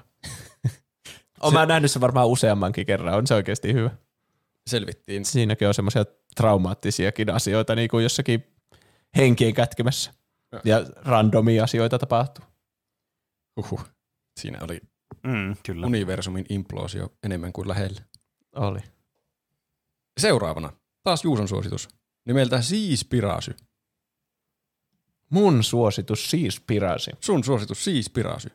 Tämä oli semmoinen Sun suositus siis pirasi. dokumentti, Joo. joka kertoo merten tuota, roskaamisesta ja valaanpyynnistä ja kalastuksesta ja sen haitoista ympäristölle ja sitten minkälainen bisnes siihen ympärille liittyy, että ihmiset tai jotkut isot tuota, firmat, jotka harrastaa sitä kalastusta ja ostaa pimeänä niitä ja kalastaa kielletyillä alueilla ja perusti Suomen sen takia, että se, se on hyvä semmoinen niinku piilopaikka harrastaa kiellettyä valaanpyyntiä, että joo, tässä on tämmöinen valtio nimeltä Suomi, mutta sitten siinä oikeasti se valaanpyyntipaikka. Mm. Aivan. Tästä ja kaikesta muusta se kertoo ja oli hyvin silmiä avaava. Mun mielestä se oli Netflixin tuota, Netflixin tuottama tai jotenkin Niin, Netflixin tunne originaali ja se oli siellä sitten mm. katsottavissa Netflixissä. Ei mulla ole syytä poistaa tätä suositusta, vaikka sekin on yksi niitä ensimmäisiä varmasti, jota mm. mä en muista niin hyvin, mutta Joo. Mm, Mä en ottanut ikinä katsoa tätä. sama. En Mutta- voi hyvällä omalla tavalla Joten, laittaa omaa en, siihen. en, voi epäillä enkä myöskään niin kuin, Mm. pu, su, suuntaan tai toiseen siis. En voi epäillä. Ei, Mä- ei voi pusuntaa toiseen. pidän mun suositukseni siinä. Okei, seuraavana. Taas elokuva, mistä meillä on oikein aihekin tehty jaksossa 202. Pene on suositellut Sharknadoa. Kyllä, ja tämä oli suositeltu ennen kuin tätä aihetta oli tehty. Niin taisi Juuri olla. sen takia, että tämä on hyvin outo ja tämmöinen, mä en tiedä onko tämä tehty, tämä ensimmäistä Sharknado-elokuvaa, niin onko tämä tehty niin kuin tosissaan vai ei. Se on kyllä Se on jännä ilmiö. mahdotonta sanoa. Niin. Ne jälkimmäiset jatko-osat on ihan selkeästi vaan ratsastaa sillä, että tämä tekee tarkoituksella mahdollisimman tyhmän komedia-katastrofielokuva. Mm. Mutta tämä on jotenkin sille, tämä vähän niin kuin ottaa itseään kuitenkin vakavasti jollakin tasolla tämä elokuva. Siitä huolimatta, niin musta tuntuu, että tuota, niin, ehkä niin Paprika Mix ei ole ehkä Sharknadon niin kuin, tuota, niin, kotisia kyllä.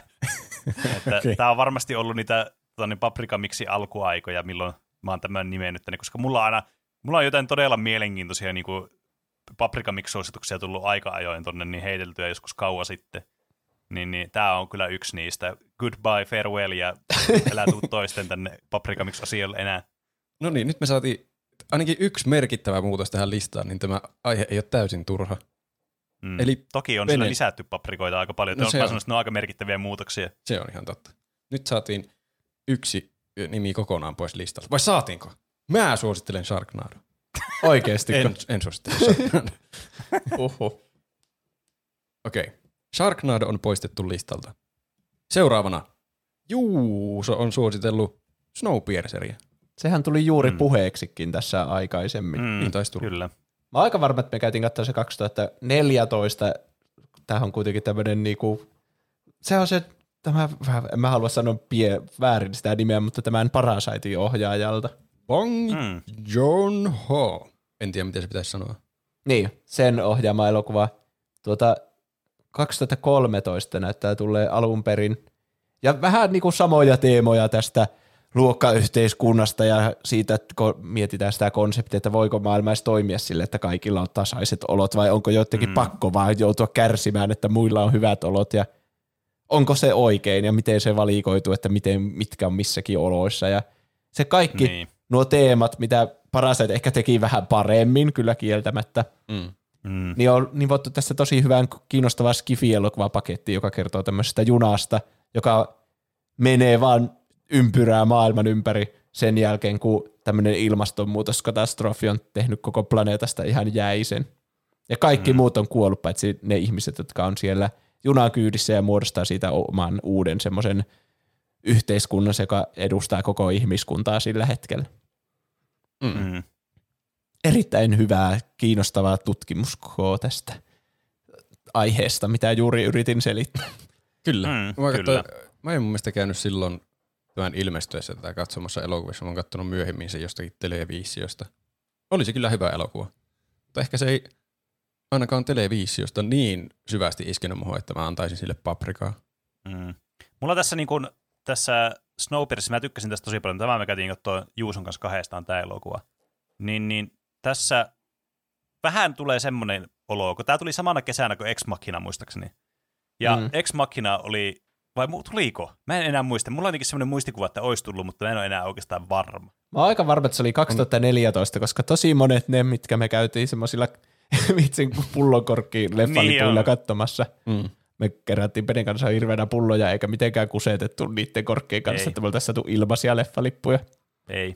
Niin, niin siinä 2014 me käytiin katsomassa kaikki elokuvat, niin kuin tommosia, joita me ei edes tiedetty yhtään. Jep.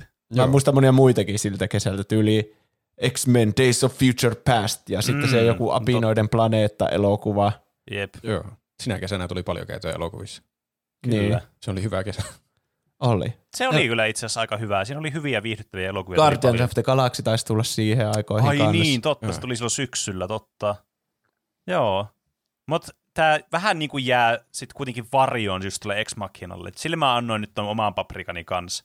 Tämä Snowpiercer, vaikka mä kuinka tykkäsin siitä, niin tosiaan ei se niinku ihan, ei se kyllä vielä, niinku jos nyt kun on nähnyt ton niin Parasaitinkin, niin ei se kyllä ihan sille niinku tasolle pääse. Toki tässä nyt lähdemateriaali myös vaikuttaa siihen, että se on millainen se on.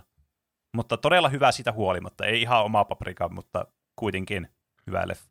Mm. Mun täytyy sanoa, että Paraset on parempi elokuva kuin tämä, mutta tämä on silti Paprika Mix-suosituksen arvoinen enemmän, koska kaikki tietää jo Parasaitia ja kuullut siitä sato, Mm. satoja ja kehuja. Niin. Mä rupesin Niin, miettimään, että siis mulla tekisi mieli antaa Parasaitin paprika, kun siitä on nyt puhuttu niin paljon tässä, mutta onko se, se voitti Oscaria kaikkea, niin onko se kuitenkin liian Niin. tunnettu paprikamixille? Mm. Ei, mä annan Parasaitille paprikamixin. Tämä nyt Sä teit sen, tuhotaan tämä. sä teit sen, sä, sä teit sen, mitä Juuso teki sun portalille viimeksi. Sä kostat. ah, totta. Aina. en mä poistanut Parasaitilta nyt. Siin, No se on, totta. Se, se, Robin. se ei, ole ihan, ei ole ihan sama asia kuitenkaan. Niin. No joo.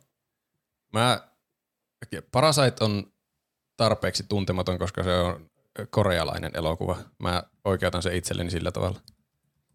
Vaikka on se Eikö länsimaissakin tyyliin aika niin kuin. Netflixin niin joku toiseksi suosituin kategoria on niin korealaiset draamat? en mä tiedä. Oletatko sä vaan sen takia, että se on korealainen, että se on jotenkin vähemmän suosittu kuin Ainakin jenkkiläis- länsimaissa. Okei. Musta tuntuu, että korealaiset noin tuotanto on niin kuin yksi suosituimmista niin kuin tuotannoista niin kuin TV-median saralla, mitä on niin kuin maailmanlaajuisesti. Myös länsimaissa. Meinaatko, että Suomessa tunnetaan enemmän korealaisia elokuvia kuin Hollywoodista tulleita? Mä veikkaan, että Suomessa katsotaan enemmän korealaisia elokuvia kuin suomalaisia elokuvia. No suomalaisen elokuvan nyt voi, voisikin laittaa paprikamiksi listaukseen. Mutta entä, väitätkö sä, että ei ole enemmän niin Amerikasta lähtöisin olevia elokuvia kuin En mä korealaisia? niin sanonut. Sä teet nyt, sä pistät sanoja mun suuhun. Taistelkaa. Joo, meillä ei ole aikaa tähän. Eli mä voitan automaattisesti. K.O. Okei. Okay. Parasite. Parasite on voittaja. Parasite on todellinen voittaja. Se sai nyt ansaitsemansa paprikamiksi suosituksen. Se on kyllä, siinä nimessäkin on paras. Näin on. Ja itse. Ei, tota, ihan, tää on semmoinen train wreck niin kuin Snowpiercer. On kyllä. Tää aihe. Ei. Mutta meidän pitää nyt vain pakolla kuljettaa tätä eteenpäin niin kuin Snowpierceria, ettei me Kyllä. ajauduta sinne jääkauden syvyyksiin. Voi pierse. Oi herra Jumala. Okei. Okay. Snowpiercerin jälkeen Juuson suositus. The Social Network. Mitä sä oot varmasti sanonut, että se on sun lempielokuva joskus? Joo. Mä katsoin sen keskimäärin joka vuosi. Mun mielestä on tosi hyvä. Onko se vielä sun lempielokuva? No, aha, se on Toki vaikea, vaikea sanoa. sanoa, vaikea sanoa ihan lemppari-elokuva, kyllä. Tuli huono kysymys. Kyllä mä bad. tykkään Inceptionista tosi paljon kanssa ja Prestigestä ja Mm. Parasiteista. Ja... Ai, tosi vaikka. Kyllä se vaihtelee niin kuin aina kun katsoo jonkun Niin. social networkin, niin sen jälkeen tuntee hetken, että tämä on mun lempielokuva. Mutta Mm. Mm. kyllä ne, kaikki nuo, mitä mä mainitsin, on päässä siellä huipulla kuitenkin. Kyllä. Se kertoo Facebookin perustamisajoista, Mark Zuckerbergista ja sitä, sitä tuota, niistä kaikista innovaatioista, mitä siellä tapahtui ja Mm. Tuota, siitä draamasta ja oikeudenkäynnistä, mitä oli sen seurauksena sitten. Näin on. Kuulostaa tylsältä ajatuksena, mutta se on jotenkin tosi hyvin tehty, semmoinen nostattava ja motivoiva Mm. ja innostava, mutta sitten samalla tutkii semmoisia syvempiä kaikkia ihmissuhdeasioita, mitä siihen liittyy, ja sitä Mark Zuckerbergia siinä samalla. Mm. Jesse Pidetään suositus. Eisenberg taisi näytellä sitä. Joo, kyllä. Niin taisi näytellä. Kyllä. Okei, seuraavana. Disney-elokuva. Täällä on kans Juuson suositus elokuvalle Soul. Mitä mä kyllä mietin silloin, kun se tuli. Niin me taittiin molemmat katsoa se aika pian. Mä mietin, että pitäisikö munkin antaa tälle suositus, koska tämä oli niin parhaita näitä Disney-elokuvia, mitä on ihan tosi pitkään aikaan nähnyt. Kyllä, niin on. Se on niinku Inside Out, mutta ehkä jopa vähän kypsempi. Niin. Se oli tosi semmoinen menevä ö, ja hauska, mutta myös semmoinen tunteikas ja syvällinen. Se oli molempia. Se on jännä, miten se oli molempia. The Nice Guys oli vaan menevä ja hauska, mutta tämä oli myös tunteikas ja syvällinen. Niin. Mm. kertoo elämästä ja kuolemasta ja ambitioista ja harrastuksista ja siitä jatsmusiikista ja kaikesta. Mm. Niin se musiikki oli myös tosi hyvä. Se, mä en ole mikään suuri jatsmusiikin ystävä, mutta tässä elokuvassa se kyllä upposi kuin veitsi voihin. Veitsi uppoaa Voisiko voihin. sanoa, että se iski sun sieluun? Joo, sinne se iski. Kyllä, minä olen samaa mieltä. Ja tässä oli myös Mä hyvä. en ole nähnyt tätä elokuvaa, niin mun on helppo olla sitä mieltä, että en anna teille Paprika Mix-suositusta. Ja mun on helppo olla, että yhdyn Juuson suositukseen ja annan oh. Paprika Mix suosituksen. Yes, hienoa. Mä en enää jos sanoa tuota Paprika Mix-juttu ääntä tuohon. Okei. Se pitää lisätä tuohon äänitteeseen, että Kyllä. Ah, se olisi varmaan pitänyt lisätä jo aikaa sitten. ei kannata ajatella tolle. Se on liian myöhäistä jo. ah, okay. Ei Kyllä se- kannata lisätä enää. niin se on uponneiden kustannusten harha. Mennään nyt tällä loppuun asti. Mennään nyt loppuun asti. Spider-Man, Into the spider se on seuraavana vuorossa. Sillä on minun suositus. Ja mä pidän sillä suosituksen. Se on mahtava, mm. Mahtava Spider-Manin animaatio.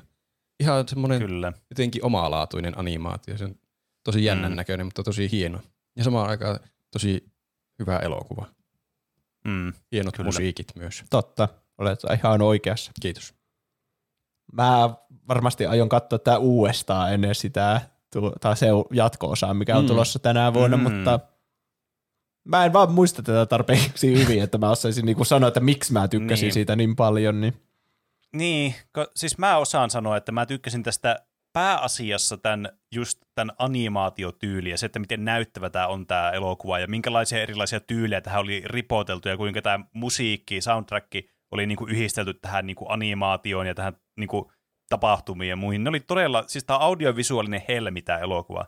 Mutta on. mun täytyy myös muistaa, että, tai siis niinku palata siihen, että tämä elokuva itsessään muuten oli mulle vähän semmoinen whatever. Mä tykkäsin myös elokuvasta itsessään. Sekä suurimpana varmasti se audiovisuaalinen helmeys. Hmm. Mä pidän ehdottomasti tällä suosituksen voimassa. Jatketaan Spider-Man linjalla. Nyt on vuorossa seuraavana Spider-Man No Way Home, mille mä taisin antaa suosituksen silloin, kun mä kävin elokuvissa sen katsomassa. Mä en ikinä muista, että miten nämä menee, että mikä on No Way Home ja mikä on Homecoming ja mikä on Home Mm. jotain Home on the Ranch. Tai miten. Tämä on, nyt se, tämä on nyt se viimeisin Home on the Ranch. Aa, kolmas Aa, osa sitä kolmas Tom osa, Holland-trilogia. Se oli niin semmoinen nostalgia-plästäys, että mä en voinut olla antamatta sille Paprika Mix suositusta. Mun mielestä se oli hyvä elokuvakin. Mutta mä mietin, että se on melkein samaa sarjaa tuon The Batman-mietinnän kanssa, että tätä ei voi suositella varmaan kenellekään semmoiselle, joka ei olisi tietoinen tästä. Niin, aivan. Hmm. Niin, tuossa varmasti vaikuttaa paljon just se, että tuo vetoaa sun tunteisiin, koska sä oot nähnyt niitä aikaisempia Batmaneja, ei Batmaneja kuin Spider-Maneja, ja siinä on aika paljon tämmöistä nostalgiaa raidaamista, ja sitten se, että tämä on osa tämmöistä pidempää elokuvasarjaa, mm. mihin on investoinut aikaa ja energiaa. Niin. Mutta kyllä mä, mä varmasti tykkäsin siitä Paprika Mix suosituksen verran. Mutta kyllä mä pidän sen. Kyllä mä pidän sen. Enkä pidä. Oli ihan, Mitä? Eikä pidä. Mä, se on jotenkin, kyllä mä pidän sen. En nyt ala säätämään liikaa sen perusteella, että onko se tunnettu elokuva vai ei. Kyllä se oli mun mielestä paprikan arvoinen elokuva. mä olin ihan Mm. varma, että, se sanoi, että tämä Spider-Man No Way Paprika. Ah, mä en voi nyt sanoa sitä, kun- koska Spider-Man Yes Way Niin. No way, home paprika. Niin kuin se on homeessa. Ah, niin joo. Oh. mä, tuota, kyllä mäkin tykkäsin tästä, mutta musta tuntuu, että se justiinsa hämää vaan se tuota, kaikki nostalgia, mitä on niistä vanhoista Spider-Man-elokuvista. Niin. Mä en välitä semmoisesta. Mä oon iloinen hämmennyksessäni. Mun mielestä kaikki ne Tom Holland Spider-Man-elokuvat on tosi hyviä. Ei ne huonoja ole. Tämä oli mun mielestä paras niistä. Ehkä juuri sen nostalgian vuoksi. Mutta jos mä luulen tykkääväni jostakin, niin enkä mä silloin tykkää siitä. Totta, eihän nyt ole Niin, semmoista totta. tunnetta, että, tai semmoista, että sä et oikeasti tykkää sitä, mutta sä vaan tunnet tykkääväsi. Tai en mä niin, tiedä. totta. Siinä ei ole mitään järkeä. sit. Ehkä joku mobiilipeli, joka on tosi koukuttava ja aina antaa sulle dopamiinia ja sä luulet, että sä pelaat sitä, kun sä tykkäät sitä, mutta oikeasti sä oot vaan Niin. koukussa siihen, että pakko käydä ne dailit hakemassa. Mm. Ehkä. Mm. Mut pidetään sillä ö, yksin aamu. Pidetään. Vielä on muutama jäljellä. Juuso on antanut suosituksen elokuvalle nimeltä Steve Jobs. No joo, se on tosi samanlainen kuin se Social Network, mutta tällä kertaa se kertoo Steve Jobsista. Tämä Tämä on olla se- sama kirjoittaja. Oliko se Joo, Aaron jep. Sorkin tuossa toisessa? On, on. Se on tosi hyvä kirjoittamaan tämmöisen tiiviin. Nämähän on- voisi olla erittäin pitkiä kahdeksan tunnin biography-elokuvia, mm. nämä tämmöiset, että kerrotaan jostakin tämmöisestä niinkin, tässäkin niinku Steve Jobsin ura käydä niinku tosi perusteellisesti läpi alusta loppuun asti tyyli. Tämä on se Michael Fassbender-versio, ei se Aston Kutcher-versio. Onko Aston Kutcherkin tehnyt elokuvaa? Joo. Ah. Eikö se ollut heti, kun se kuoli se niin Steve Jobs, niin heti tuli kauhean kaikkia elokuvia sen elämästä. Ah. Niin se oli yksi niistä, mutta taas Michael Fassbender-versio, ja tässä on kolme eri tuotejulkaisua, mi- mistä tämä kertoo, että se pitää mennä sinne lavalle ja kertoa, että no niin, nyt meillä on uusi tämmöinen Mac 2, en mä muista niiden kaikkien tuotteiden nimiä, mitä siinä käydään läpi. En mä ole niin Apple-fani, mutta mä tykkään tästä Steve Jobsin, se oli kiinnostava kyllä hahmo. Hmm. Vähän sama sarja kuin Mark Zuckerberg, että eihän sitä kukaan tykkää niin kuin sille, että on se aika, ihan niin. sellainen itsekäs paska, mutta on se silti kiinnostava tutkimus tästä Niin, henkilöstä. Kyllä. ja hyvin tehty elokuva ja hyvin kirjoitettu ja muut. Siellä Mä- on semmoinen sydän siellä sisällä sitten siitä elokuvasta, joka koskettaa. Mä en ole nähnyt tätä. Voin hyvillä mielin sanoa, että en laita Paprika Mix-suositusta omalta osaltani. Joo, sama. Mutta tälle elokuvalle, seuraavalle elokuvalle mä oon antanut Paprika Mix-suosituksen nimeltä The Suicide Squad, Suicide Mission. Ja tää oli kyllä jännä. Mä, mä luulen, että tää johtuu lähinnä siitä, että tää oli vaan niin paljon parempi kuin se edellinen versio tästä. niin. Edellinen Gunn- versio. niin. Kyllä. James Gunn tuli tekemään uudestaan Suicide Squadin elokuvan, joka oli yhtäkkiä hyvä huonon sijaan. Niin se positiivisen yllätyksen määrä tuotti sitten tälle paprikan. Mutta kyllä mä muistan, että mulla oli hauskaa siellä elokuvissa. Tämä oli hauska elokuva. Aika semmoinen siis äh, laajassa kuvassa aika geneerinen supersankari-elokuva semmoinen, mutta sit, et, hyvin tehty. Semmoinen tosi James Gunn-mainen elokuva. Niinpä. Mm. Joo, tämä oli hyvä. Mä pidän suosituksen tälle. Ja sitten se Peacemaker, joka jatkoa tälle elokuvalle, niin on myös ollut tosi hyvä sarja. Se oli kyllä hyvä sarja. Hmm. Sitten listalla on Juuson suositus, yhdet vielä. Pide- Pidetäänkö sillä? Eli siinähän neljä kaverusta päättää olla koko ajan humalassa. niin taisi olla. Joku voisi tästä jaksosta päätellä, että minä olen noudattanut tätä periaatetta siitä lähtien, Niin voisi kyllä kun kieltämättä. olen suositellut tätä. Mutta ei kai siitä tarvitse sen enempää kertoa. Se oli se sama, joka on tehnyt sen The Huntin, tai siis Jahdin. Joo, Winterberg. Winterberg, ja siinä on Matt Mikkelsen Jakt. pääosassa. Kyllä. Kyllä. Se oli hyvä elokuva kyllä. Öö, Uskotaan. kaksi taitaa olla jäljellä vielä. Joo. Mm. Mä oon antanut suosituksen elokuvalle Your Name, joka oli Kyllä. semmoinen anime-elokuva. Mä varmasti sain sen suosituksen jostakin tämän podcastin myötä joltakin kuuntelijalta tai teiltä tai en muista mistä. Ja Mä oon ainakin kat- nähnyt sen. Joo. Niin mäkin. ja sitten mä katsoin sen ja se oli aivan hirvittävän hyvä elokuva. Siis tämä on kyllä, siis tämä on niinku näistä, mitä mä mietin koko ajan. Koko, koko se ajan, kun tätä listaa mietin läpi, niin mä koko ajan mietin, annanko mä tälle paprika vai en. Mulla on ihan sama. Ja mä mietin, että mä haluaisin nähdä tämän uudestaan ennen kuin mä annan tälle paprika, koska mä muistan, kun mä näin tämän elokuvan, mä tykkäsin tästä ihan sikaana. Tämä oli mun mielestä todella hyvä elokuva. Mm. Niin mä haluaisin nähdä, kun mä, siitä on tosi pitkä aika, kun mä näin tämän elokuvan, niin mä haluaisin nähdä tämän uudestaan, niin sit sillä perusteella antaa se sitten sen paprikan, jos tämä vielä mielestäni sen ansaitsee. Mutta joka tapauksessa niin aivan erittäin hyvää elokuvaa kyllä kyseessä. Joo. Mä en yleensä hirveänä perusta mistään romanttisista elokuvista, mutta tämä oli kyllä ehdoton poikkeus. Tämä oli mahtava elokuva tämä. Hmm. Mm. nuori mies ja nuori nainen vaihtaa kehoja ja sitten se nuori mies nuoren naisen kehossa koskettelee omia tissejä. niin. 5 kautta 5. Paras Mäkin annan tälle suosituksen. No niin. Mitä muuta tähän voi sanoa? Se oli niin kuin kiteytettynä lyhyesti, että miksi tämä on niin hyvä. Ka- kahden te- paprikan elokuva, Your Boobs. onko se, hetkinen, onko se seksuaalista ahdistelua? On se kyllä aika paljon. No, Kyllä se kuulostaa vähän oudolta. Mm. Niin, kyllä, tuo on vähän tuommoinen, tuo Skifi-asetelma kyllä ehkä luo tuohon vähän tuommoisen uuden twistin kyllä. Mm. Mm. Tai ei ajatella sitä liikaa. Se oli paprikan elokuva ehdottomasti. Hetkinen, annanko mä sittenkään tälle? Voi ei. Voitko sä hyvällä mieli No ei, oli tää oikeasti hyvä elokuva. Oli, oli, oli. Sitten on viimeinen. Öö, tää taas Juuso saa päättää tämän meidän osuuden. Onko se taas David Fincher-elokuva nimeltä Zodiac? David Fincher, totta. Se toistuu tässä. Joo. Se on ehkä David mun Fincher yksi. Zodiac, se on varmaan niinku vähemmän tunnettu näistä elokuvista. Se on tehnyt kaiken Fight Clubeja ja Seveneitä ja Social mm. Networkia, josta kaikki tykkää, mutta Zodiac on semmoinen vähän ehkä tunnet, tunnetum, tum, ei niin tunnettu. Mm. Vai mitä? Oletteko te nähnyt Zodiac? Oon mä kattonut Joo. sen joskus. Joo, se Oli se- kertoo siitä se oikean muistaakseni elämän hyvä. sarjamurhaista josta- jostakin 70-luvulta. Mm. Tosi mm. hyvin tehty, tosi hyvät näyttelijät. Tässähän on Robert Downey Jr. ja sitten tässä on se Jake Gyllenhaal. Jake Gyllenhaal ja Mark mm. Ruffalo, kaikki mahdolliset. Kyllä. Ja sitten se on tosi kiinnostava se Zodiac sarjamurhaajan mysteeri ja siitä harvasta elokuvasta tulee semmoinen, että minä itse haluan jatkaa tuota elokuvaa. Semmoinen, Jatkaa että se, elokuvaa. no tutkia sitä murhaa Jaa, niin mysteeriä ja lukea netistä juttuja, miten se jatkuu se elokuva. Ja Mm. minä alan itsekin tommoseksi pakkomielteiseksi sarjamurhaaja tutkijaksi. ah, tutkijaksi, okei. Okay. sarjamurhaajaksi. Olen Zodiac 2, Oh no. joka on aina humalassa. Mm. Kuulostaa huonolta idealta. Kaikin puolin. Minä pidän minun suositukseni. Okei. Okay.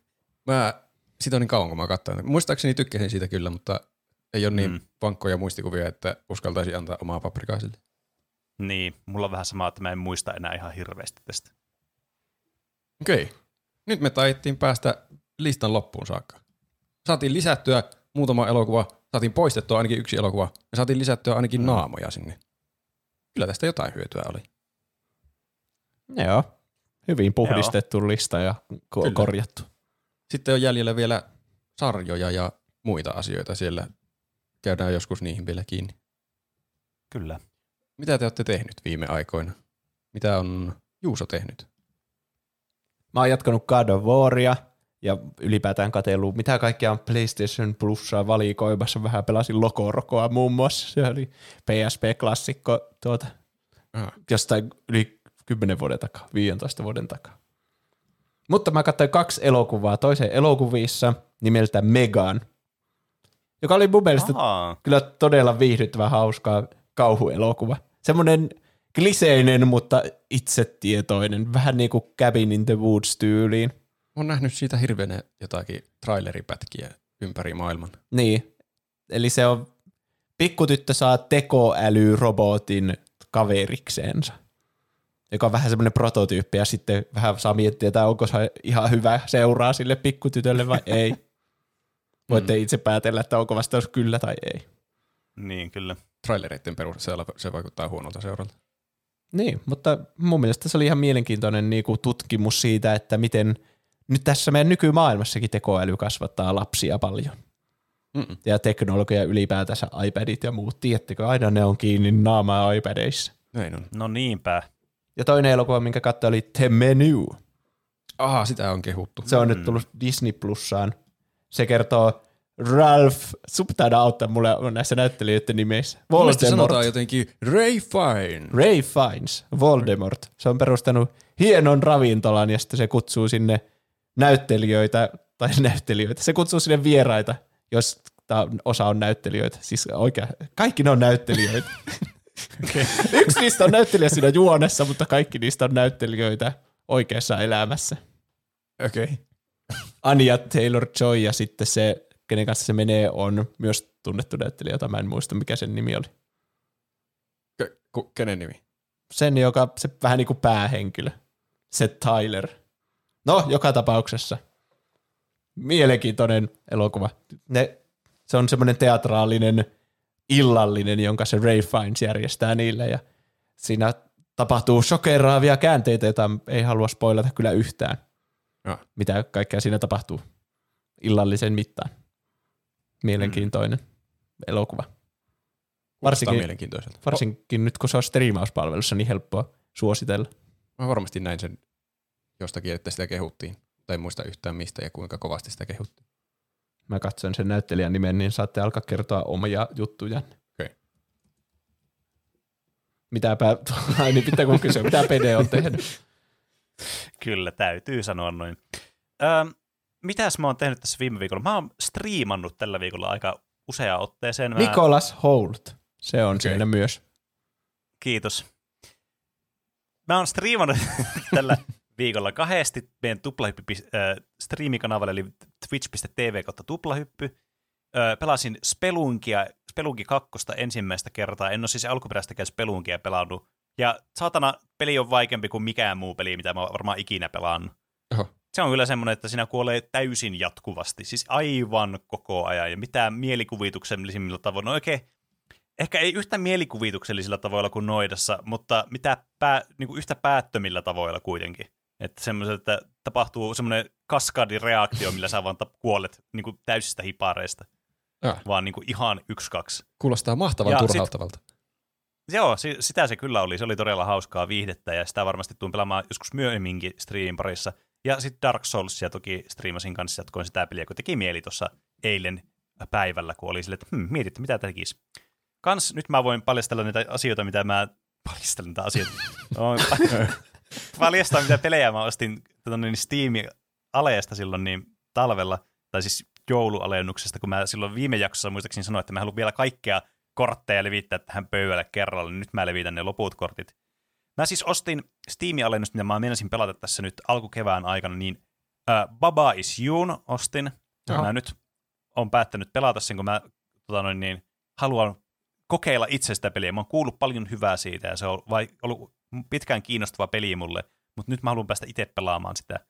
Ja sitten kans yhden, mikä suosituksesta sitten hommasin, mikä oli pitkään kanssa listoilla, niin The Forgotten City. No niin, yes.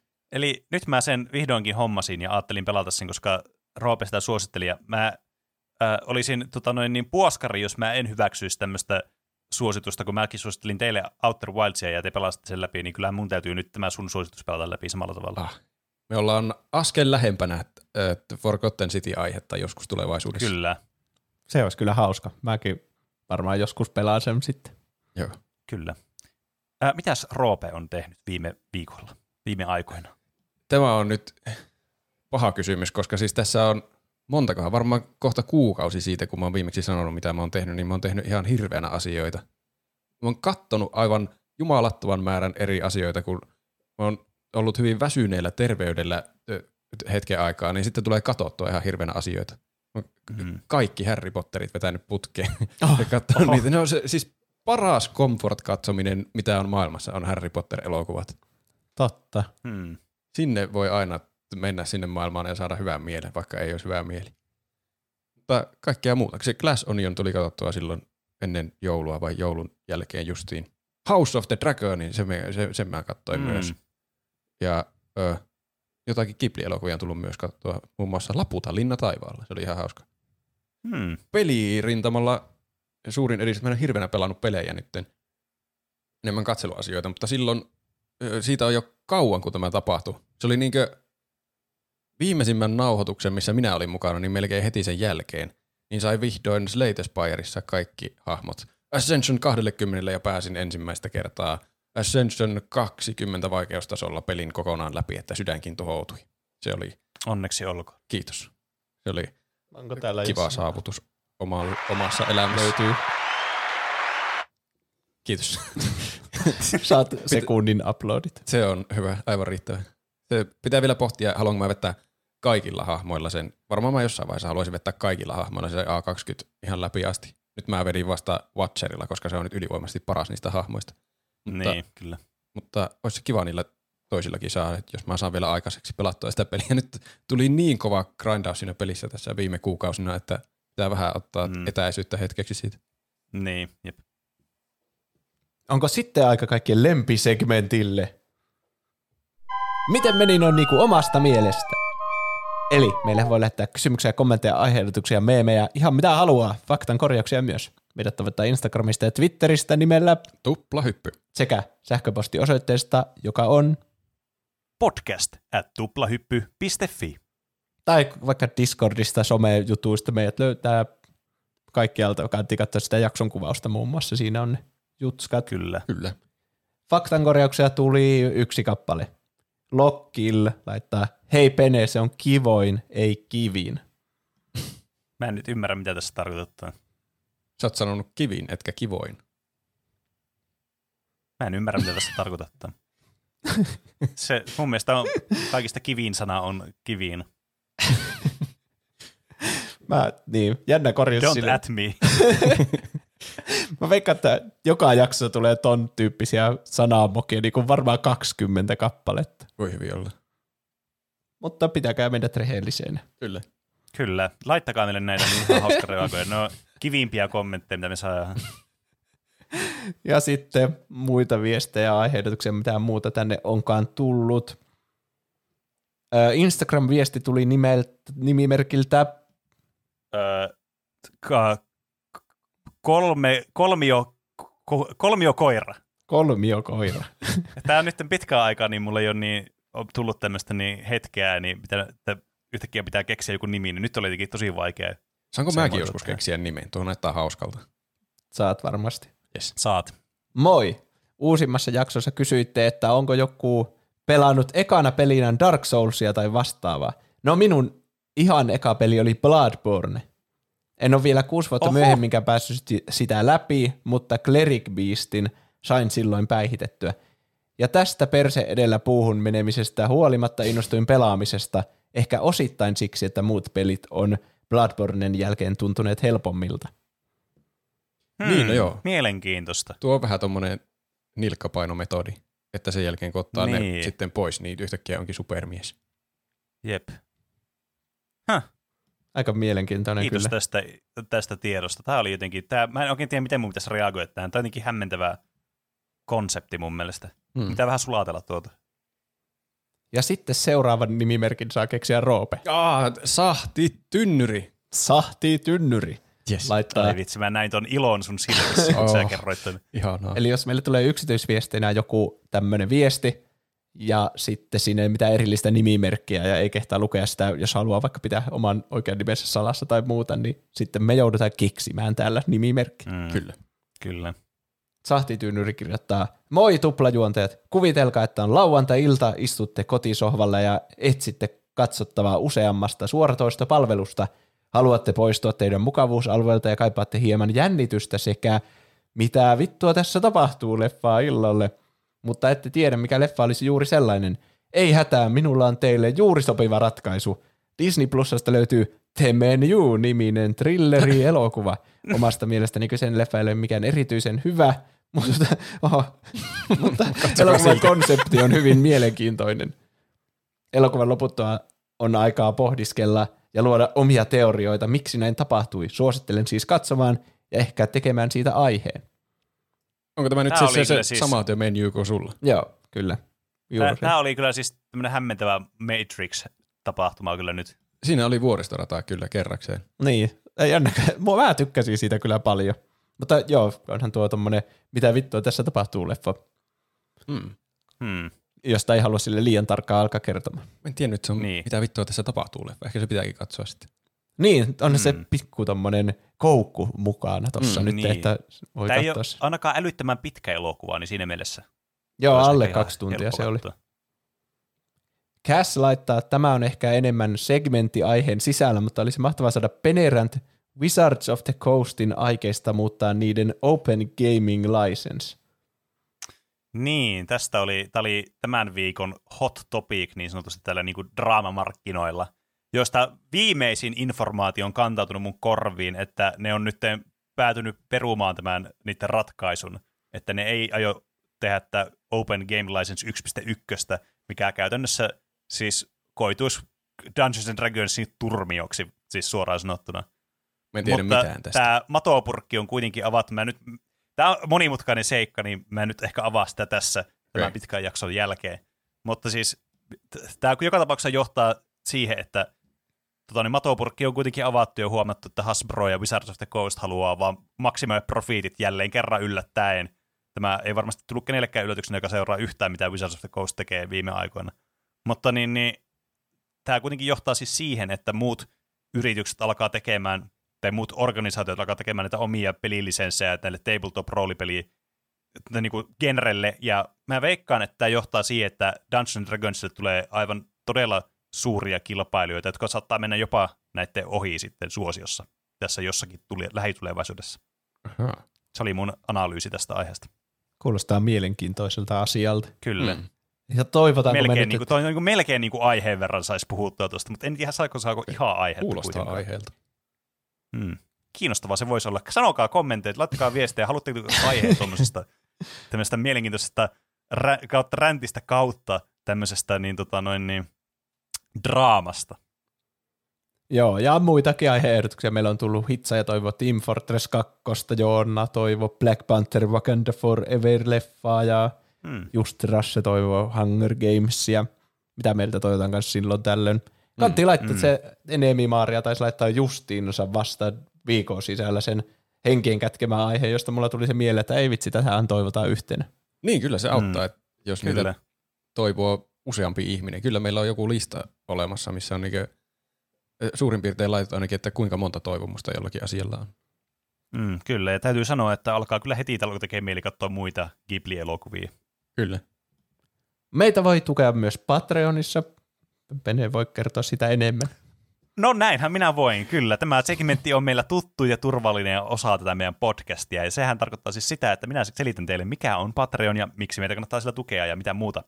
Eli Patreon on siis meidän tämmöinen kuukausittainen niin lahjoitusympäristö, jossa te rahaa vastaan, te rakkaat kuuntelijat, olette lahjoittaneet meille rahasummia eurosta ylöspäin alkaen, jotka sitten, sitten saatte semmoista pientä lisäkontenttia sitten tästä maksusta.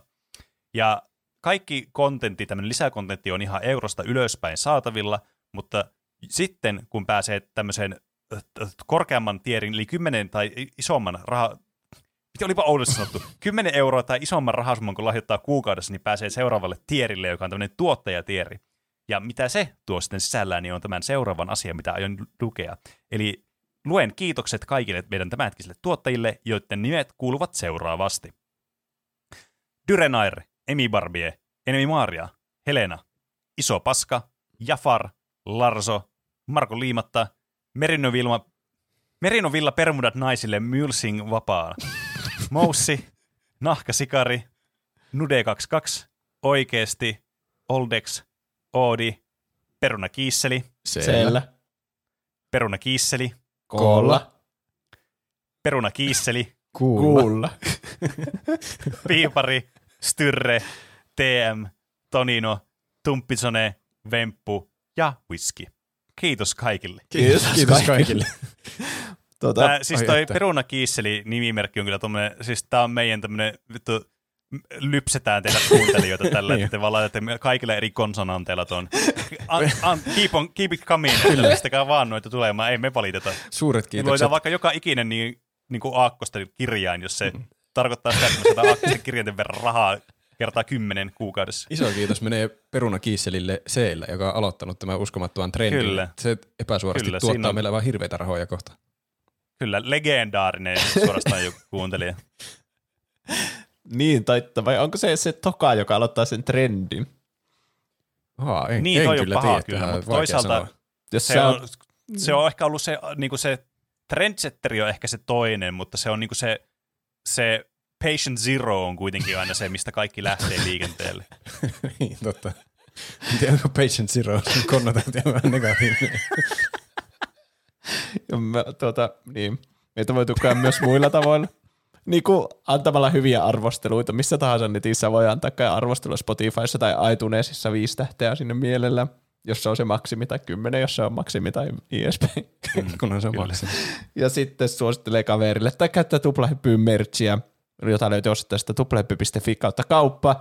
Kahvikuppeja, paitoja, essuja, pinssejä ja tarroja mm. ja mitä kaikkea siellä onkaan Kyllä. valikoimassa. Kyllä. Huhhuh, tämä oli hyvä. Se asiat.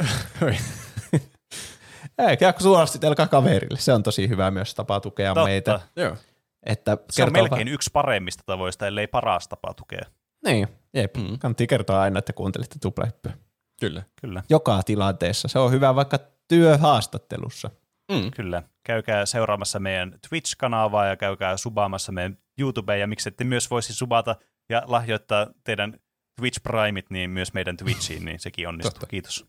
Totta, kyllä, kiitos. Kyllä, kiitos. Ää, Ja kiitos kaikille, jotka kuuntelitte, kiitos kaikille, jotka laitatte viestiä ja Kiitos, osallistutte kiitos, kiitos. lukupiiriin. Se on aina hauska saada niitä Kiitos, kiitos. kuuntelijoiden Kiitos, viestejä sinne mukaan.